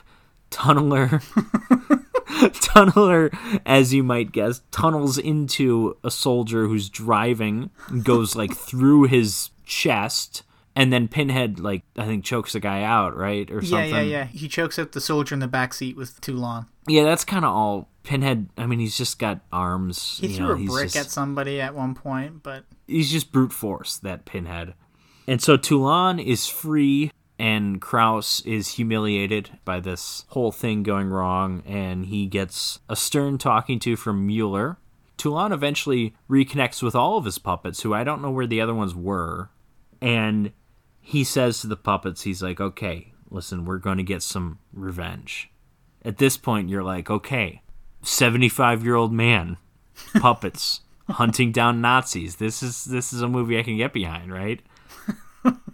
He sneaks into a morgue. He has to get like some DNA or some blood or whatever from his dead wife in order to make the new Elsa puppet into his wife, into the ring. And he's like, "Hey, I'm sorry, this is the best I can do." And then I guess she just becomes a leech woman after that. well, he puts a, he It- puts a leech in her mouth.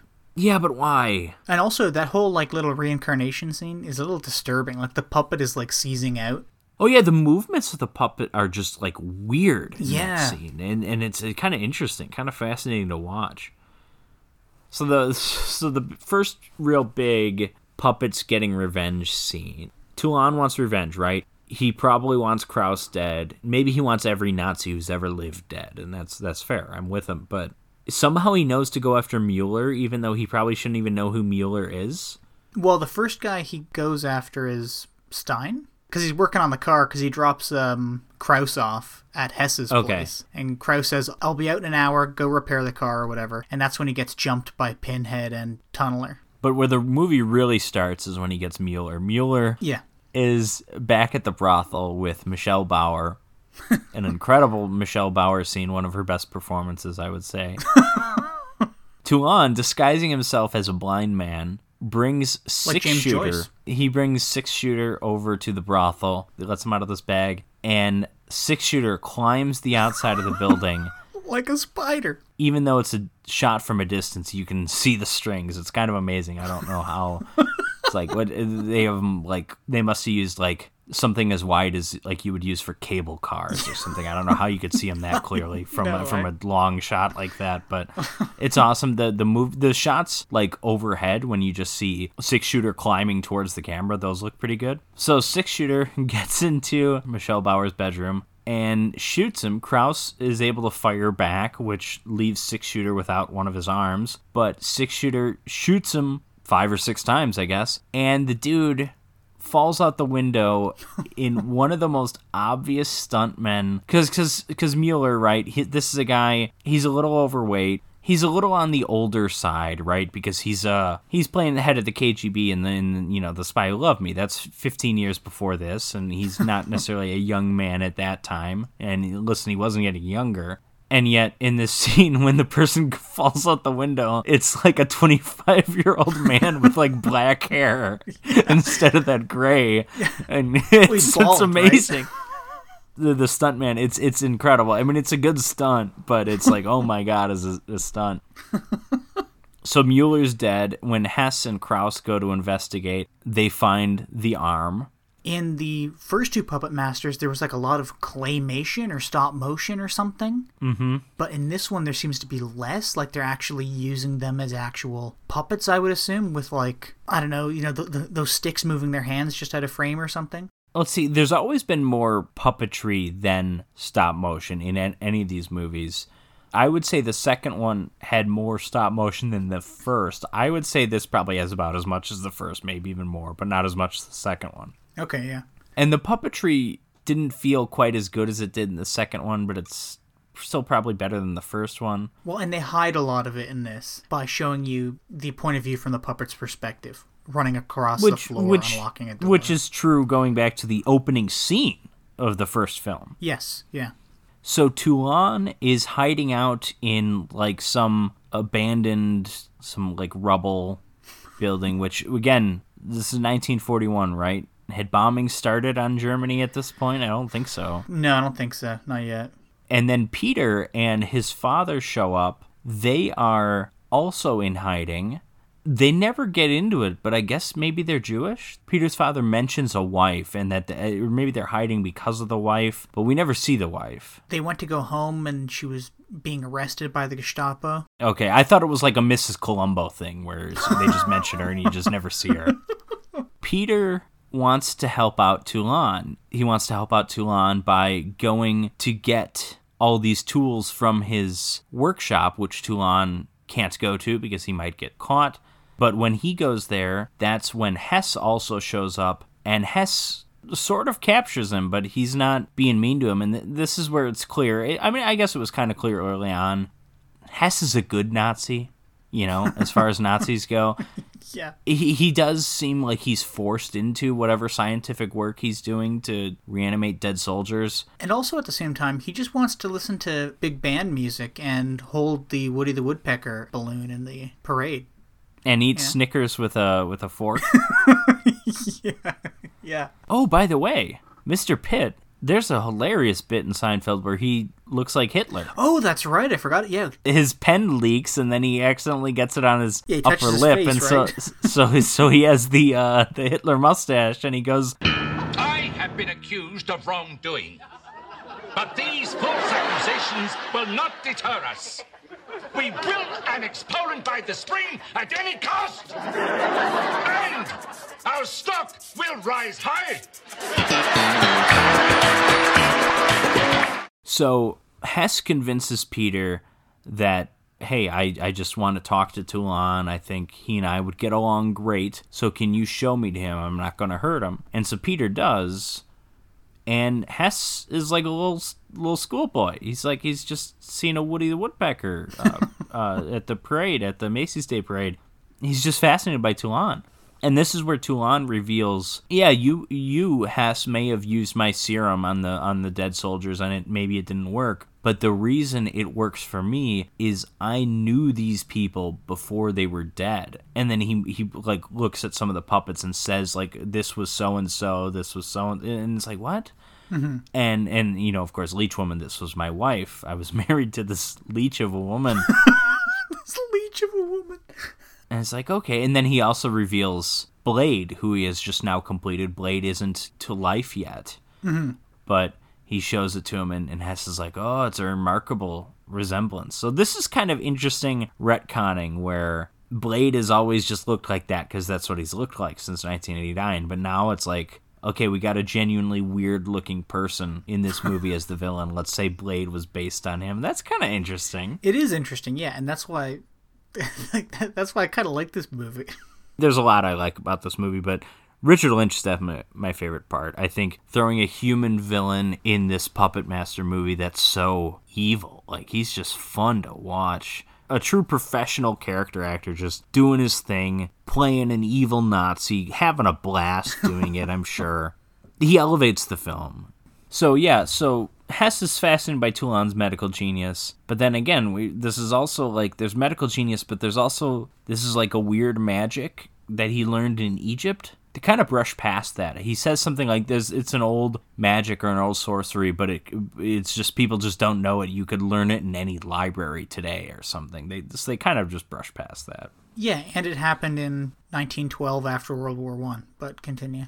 So at this point, we've got yet another character turning Toulon in to Kraus. In this case, it is Peter's dad. Self preservation. He's like, Kraus, I will give you Toulon, but you need to guarantee me, my wife, and my son safe passage to Switzerland. Switzerland, of course, a neutral country throughout the entirety of the war. So Kraus agrees to go along with this, but you also think that he's not really going to go through. Like, you, you know he's going to do something to the dad Peter's dad takes Kraus and a couple of German soldiers to the rubble section of the Universal backlot, and some of the soldiers move in, and the puppets start attacking. Pinhead throws a brick at someone's face. He goes full Home Alone 2. and Tunneler, you know, tunnels into someone's ankle here or there. Leech Woman finishes them off. Leeches. So Toulon and Hess get away along with all the puppets. Kraus, seeing what's happened to his men, assumes that Peter's dad tipped him off in some way, and, and you know, and then there's a struggle between Peter's dad and Kraus, and Kraus ends up killing him. Peter gets away. There, there's a pretty cool scene where uh, there's some neat squibs here, where there's just like a German soldier looking for them, and then six shooter just blows him away and he's just on the ground. And then for some stupid reason, Hess like goes like right up to him and is like, "Oh, he appears to be dead." And then the guy shoots him. Why did you need to go up to him? That doesn't make any sense to me. But yeah, so Hess is dying, and then Toulon gets into he he says to his puppets, "We're finally back home." Is he back in the theater? I think so. It looks like he's just in a church pew. He falls asleep. There's a brief 1912 flashback to World War One is now over. Franklin Delano Roosevelt's just been elected president, and the Cubs have just won the World Series. Peter shows up and wakes up Toulon, and yeah, and then doesn't Toulon get Hess's life essence, and he puts it into Blade, doesn't he?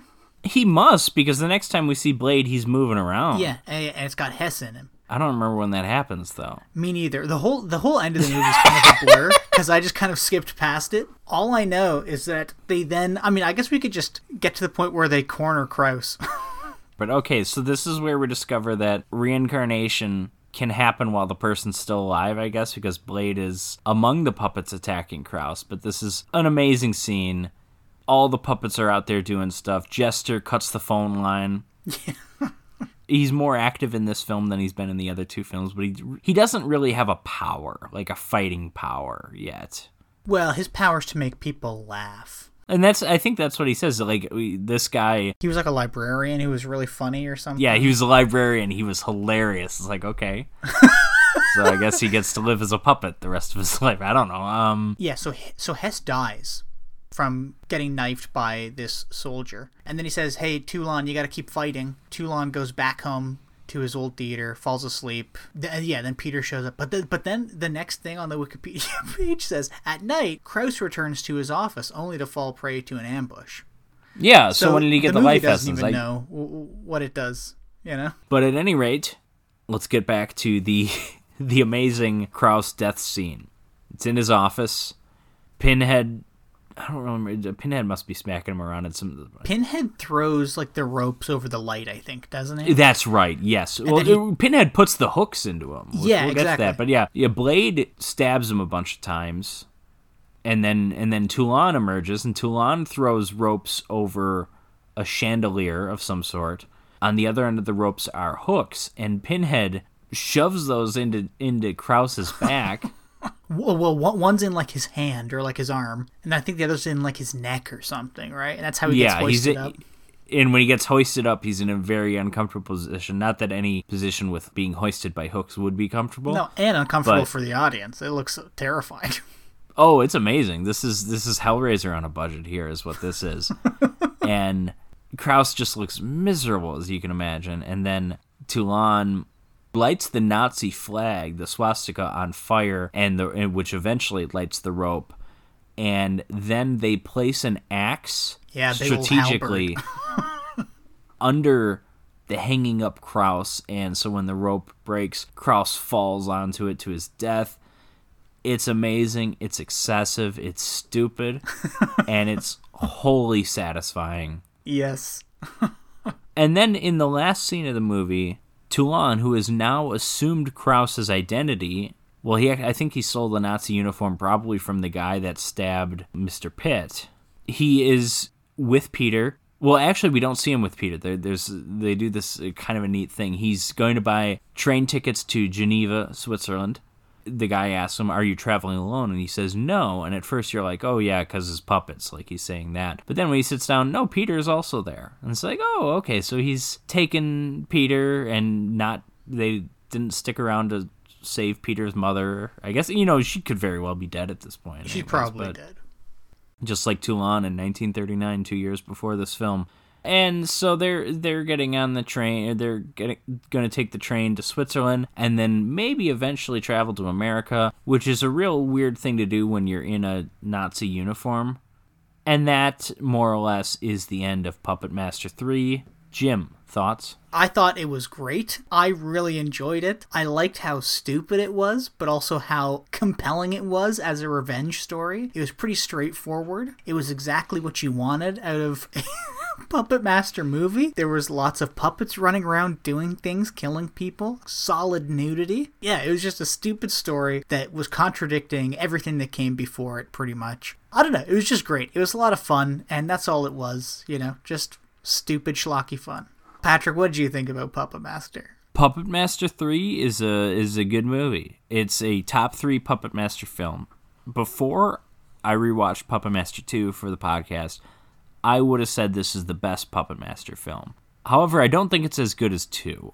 I don't think it tells a story as well as 2. There's not I mean, I guess maybe there's not a lot of plot in any of these movies, but this is really kind of like a Toulon wants revenge and then mm-hmm. there's the other stuff about reanimator ripoff stuff going on and that's all not really that important honestly and i mean it, it does fine at that but there, i i think i would have liked a bit more plot i and i don't know where they could have done something different with the Mr. Pitt character and made him like a where he starts out as a Nazi and then he sees something in Toulon and he wants to change and I, I don't know how you would write it different but I just kind of wanted more to be going on. I mean, as wonderful and as as wonderful as it is to see Toulon and puppets try and kill a bunch of Nazis, I want there to be another step or two to the story. I would have liked to see more Nazis getting killed in like ridiculous ways. Like this is the perfect opportunity to have like puppets shooting machine guns. you know, or shooting flamethrowers or throwing grenades or something like you know what I mean? Well, but sure, but the puppets all again. I mean, not all because we were talking about how Jester doesn't really have anything, but the puppets have their powers. You want them to. You could have a machine gun puppet if you wanted, I guess, sure, but that's just not. They didn't design that, and, and so I think that's a little different. Like again, going back to it's always made more sense to me what we know of the puppets and yeah it, already we're talking about how there's inconsistencies with who Toulon is but it's always made more sense to me that the puppets are good guys rather than bad guys right Yeah. and it's not just because there's the whole nazi angle it's that they're basically superheroes Yeah. like a superhero like okay spider-man he's got spider powers right he climbs he shoots webs he swings Yeah. Blade has Blade, well, he just has weapons. Blade has Blade powers, but um, Leech Woman has Leech powers. That is a superpower. It's a weird superpower, Powers but it's a of the leech. superpower. Pinhead strong. It would have been cool like Pinhead was an underutilized puppet. He gored somebody with some hooks and he threw a brick at somebody's face and he beat a guy in the face with a wrench. He choked a guy at the morgue. Yeah, but it's like how come you didn't like this is the perfect opportunity to do something super schlocky where like he impales crushes a, a Nazi or something. with like a Nazi flag. Like how cool would it have been if they bust into like some Nazi HQ and they just start killing Nazis left and right. And like I said, Pinhead comes up with like a big staff with a flag on the end and stabs it right through a guy's chest. Okay, now that would have been fun schlock, but if it just becomes kill every Nazi we see, you you lose the personal stakes of the Toulon character. You're right. It it, it becomes It like, becomes impersonal Inglourious Basterds. Yeah. Which is fine. Inglourious Basterds is a very good movie, but it's not Puppet Master 3. It's not that good. Um, Yeah, I, I don't really have any gripes about Puppet Master 3, I don't think. Like, I think it was. well, let, just- let, me, let me get back into it then, because I kind of led with my negatives. And let me say, first off, that I like this movie quite a bit. I think it's good. I think, like I said, as good as DeCoteau gets playing horror kind of seriously, like, yes, it's schlocky and silly and stupid because it's puppets. But again, that's just, that's what the series is dealing with. Like, you can't get around that. Mm-hmm. So, how do you make a relatively serious, pretty satisfying movie with puppet killers? You have them going after Nazis. Like, why not? Like, it's it's just perfect. Yeah. And then I think the Toulon character, the Toulon performance, inconsistent with the other ones though it may be, it's fun.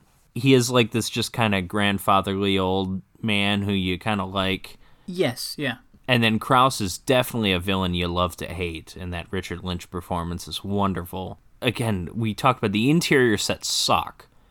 The exterior sets are great. There's one scene in particular where they're like outside apartment buildings, and it's like, okay, this just looks like modern city kind of, but Yes, like yeah. you know, like the, the outside of the brothel, like that that's just a great set. Like you you feel like they spent money there and, and they probably didn't spend they didn't build anything. They just shot at what was already built. Like DeCoteau said in the video zone, like he said we we were shooting this movie in the same sets that they shot the original Frankenstein at, the exteriors. like so the scene where the guy is walking around with his drowned daughter, like that's probably right outside the Puppet Master 3 brothel or something, Oh you my know. God. and that's awesome. Yeah, and you know it works. Well, also too, there's a there's like a scene where um Toulon's in hiding, right? And he's got that flame. He's got like that candlelight on his desk. Did you notice it's the top of a tiki torch? Yes, yes, I did. Yeah, and I was like, come on, like, you couldn't have just put a fucking I candle meant- there. You, I meant to mention the head that, off yeah. of a tiki torch to do this. Come on. I forgot to mention that he's got a tiki torch. But like, yeah, you know, y- you can tell the movie is has a very low budget and they're using what they've got, but it's not really a detriment because it is a puppet master sequel. Yeah, and, and they spent the money in the right ways. The zombie gore, Oh, it looks we only get a few scenes of it. It looks amazing. Yeah, and, and there's even that one zombie that blew his brains out, right? Yeah, You know, amazing. it- it's awesome. this one didn't quite have the. I mean, you get the fun stunt where the guy um, loses 100 pounds as he gets thrown through the window. And grows hair. Yeah, and grows hair, and so he- the Benjamin Button fall to the death. that's great, but like this doesn't have the stunts that Puppet Master 2 had overall. I mean, maybe Puppet Master 2. I, I'm a sucker for a good fire stunt, and that was all over Puppet Master 2. Torch, at the end of the day, is my favorite because fire stunts are some of the coolest things ever. Just ask Richard Lynch. Well, you know, it's, uh, oh no, but again, it, there's a, there's, a good, there's a reason they left it out. Yeah. going back to Toulon as a character, I liked how he played old man kindly Geppetto Toulon, but Sure. you kind of miss that Toulon character from Puppet Master 2. I wanted to be kind of I'm not sure I do. Oh, I like. I'm not sure I do. I'm, I'm see. I'm he's replaced by Kraus. You're right. Yeah. He's just evil Nazi guy, and that's that's a wonderful villain. It doesn't have to be super well developed or anything because you're naturally inclined to not like Nazis when you see them on screen. He doesn't have to cut off someone's ear Well, and make someone exactly, eat it for you to hate him. Well, that's why Indiana Jones worked so well, right? Exactly. Yeah. Because It's there's a clear like- it's- definition between the good guys and the bad guys. Absolutely, it's the reason the Nazi zombie games uh, exist. It's I, there was like a, whoever designed those. I think his whole idea extended from a joke. There's two types of people that no one will ever be upset with you killing: Nazis and zombies. And it's like, well, hey, we can do them both. Like, yeah, it's just instant. Like you're gonna root against them, and then I, I, I think when you have a real professional actor, you know, character actor though he is, Richard Lynch is a talented guy. Like he he does elevate that character. He doesn't like he he makes the most of of that of that role. Patrick, if you were to ask me which of our two movies had a better villain, I would pick Puppet Master. Oh, easily. Let's just skip there. I liked Puppet Master more than Django. I think Django's a really neat, interesting movie with a cool Django theme song and definitely cool scenes. But overall, I think Puppet Master had a better villain. Uh, It was a better revenge story. While both movies had like a lot of gore, I think Puppet Masters was fun, but like they did gore in a really interesting way, you know? Django the gore was interesting, but it was also just so off-putting, right? Like and I mean that that's that's also a plus for both movies. But also Toulon as a character in Puppet Master, he he had like the perfect story, right? Whereas like with Django, we were complaining that we had too much of a character almost. You know, whereas with Toulon, you have a guy who makes puppets, his wife gets killed by a Nazi, he wants revenge against the Nazi. That's it, right? That's all you need to know. It's all there. It's perfect. Yeah, it's just like a, a a great little revenge movie, and it's somehow a better revenge movie than Django, in my opinion. But what did you think about uh, uh, both movies? Which one do you think is uh, is better, or which one do you like more? I think it's a virtual tie. I can understand. Yeah. I am going Puppet Master 3 just because I found the ending more satisfying. Both movies have great endings where the villain finally gets what he deserves.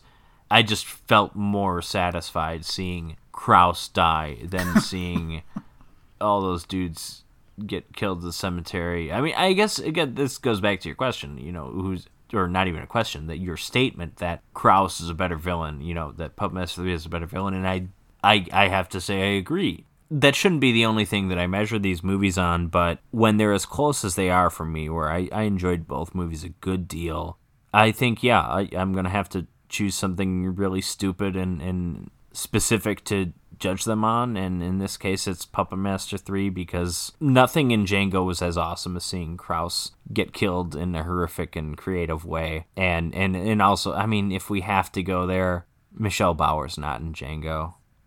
Yeah, that that is that is I true. mean, if we have to go, you know, we just had Monique Gabrielle a few weeks ago, so I didn't want to pull that card, but Michelle Bauer's amazing too. For me, she's probably my number three or four B movie actress that's mostly just known for taking her top off in almost every movie she's in. Monique and Elizabeth Kaitan are one and two, or one A, one B. Michelle Bauer is two A, two B with uh, Linnea Quigley, I think. Those, th- with those two with two. two double D's, by the way. Yeah, you haven't made that joke before. I think I've started cutting those, so maybe maybe, maybe doing Yeah, a maybe- listener, maybe you we'll have haven't made those jokes before. just just in gen in in general at this point, props to the Puppet Master series. I mean, we gave it a hard time for the continuity, but what's the number one complaint against sequels? It's the same movie over and over again. Mm-hmm. These three movies Couldn't be more Are- different.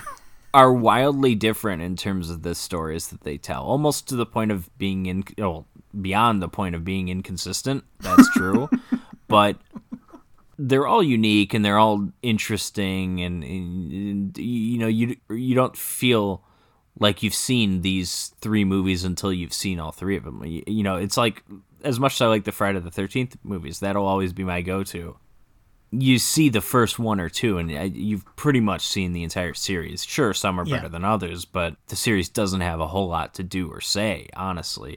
Not that this series has a lot to say, but at least at this point in the first three movies, it has a lot to do. yeah, exactly. I agree with you. So, how, Jim, do you think this stacks up as a drive in double feature? You know, although there are a fair amount of similarities, I guess you could draw between them. I don't think it stacks up. The problem is, I don't think Puppet Master would go with anything really, unless it was like super schlocky and and B movie e. And Django is just too depressing and Italian to go with a if lot of if, stuff. if you'll allow me, with the exception of the Italian part, and and at certain points in my life, I might say Italian and depressing are synonymous, but I'll say that that's what I like about them going together because Django is so dark and it's so cynical. And then Puppet Master 3, sure, it's got Nazis and it's, and, you know, it's at a surface level, it's dark, but really it's just a dumb, silly Puppet Master movie with all these fun effects of these puppets going around killing Nazis that it's like, oh, this is actually really fun. And then you get, you get the added bonus of both movies. You're seeing terrible people, people who deserve to got, die, getting killed. yeah, yeah. Even though it, it's a little weird that even though Puppet Master Three deals with Nazis, somehow Django deals with race. Yeah, more I than know, Puppet Master Three. other It's like there's Nazis.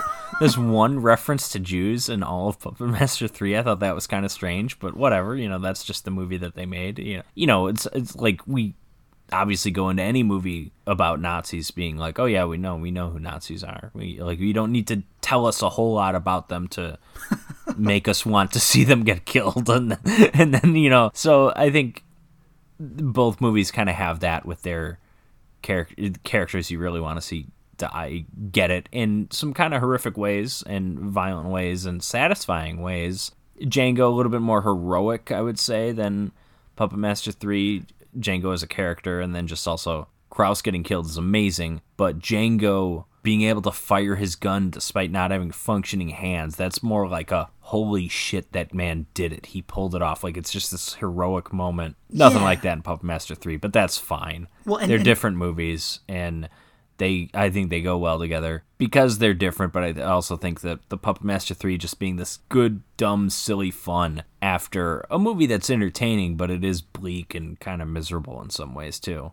I was gonna say Django is like a journey, and Puppet Master is like an amusement park ride.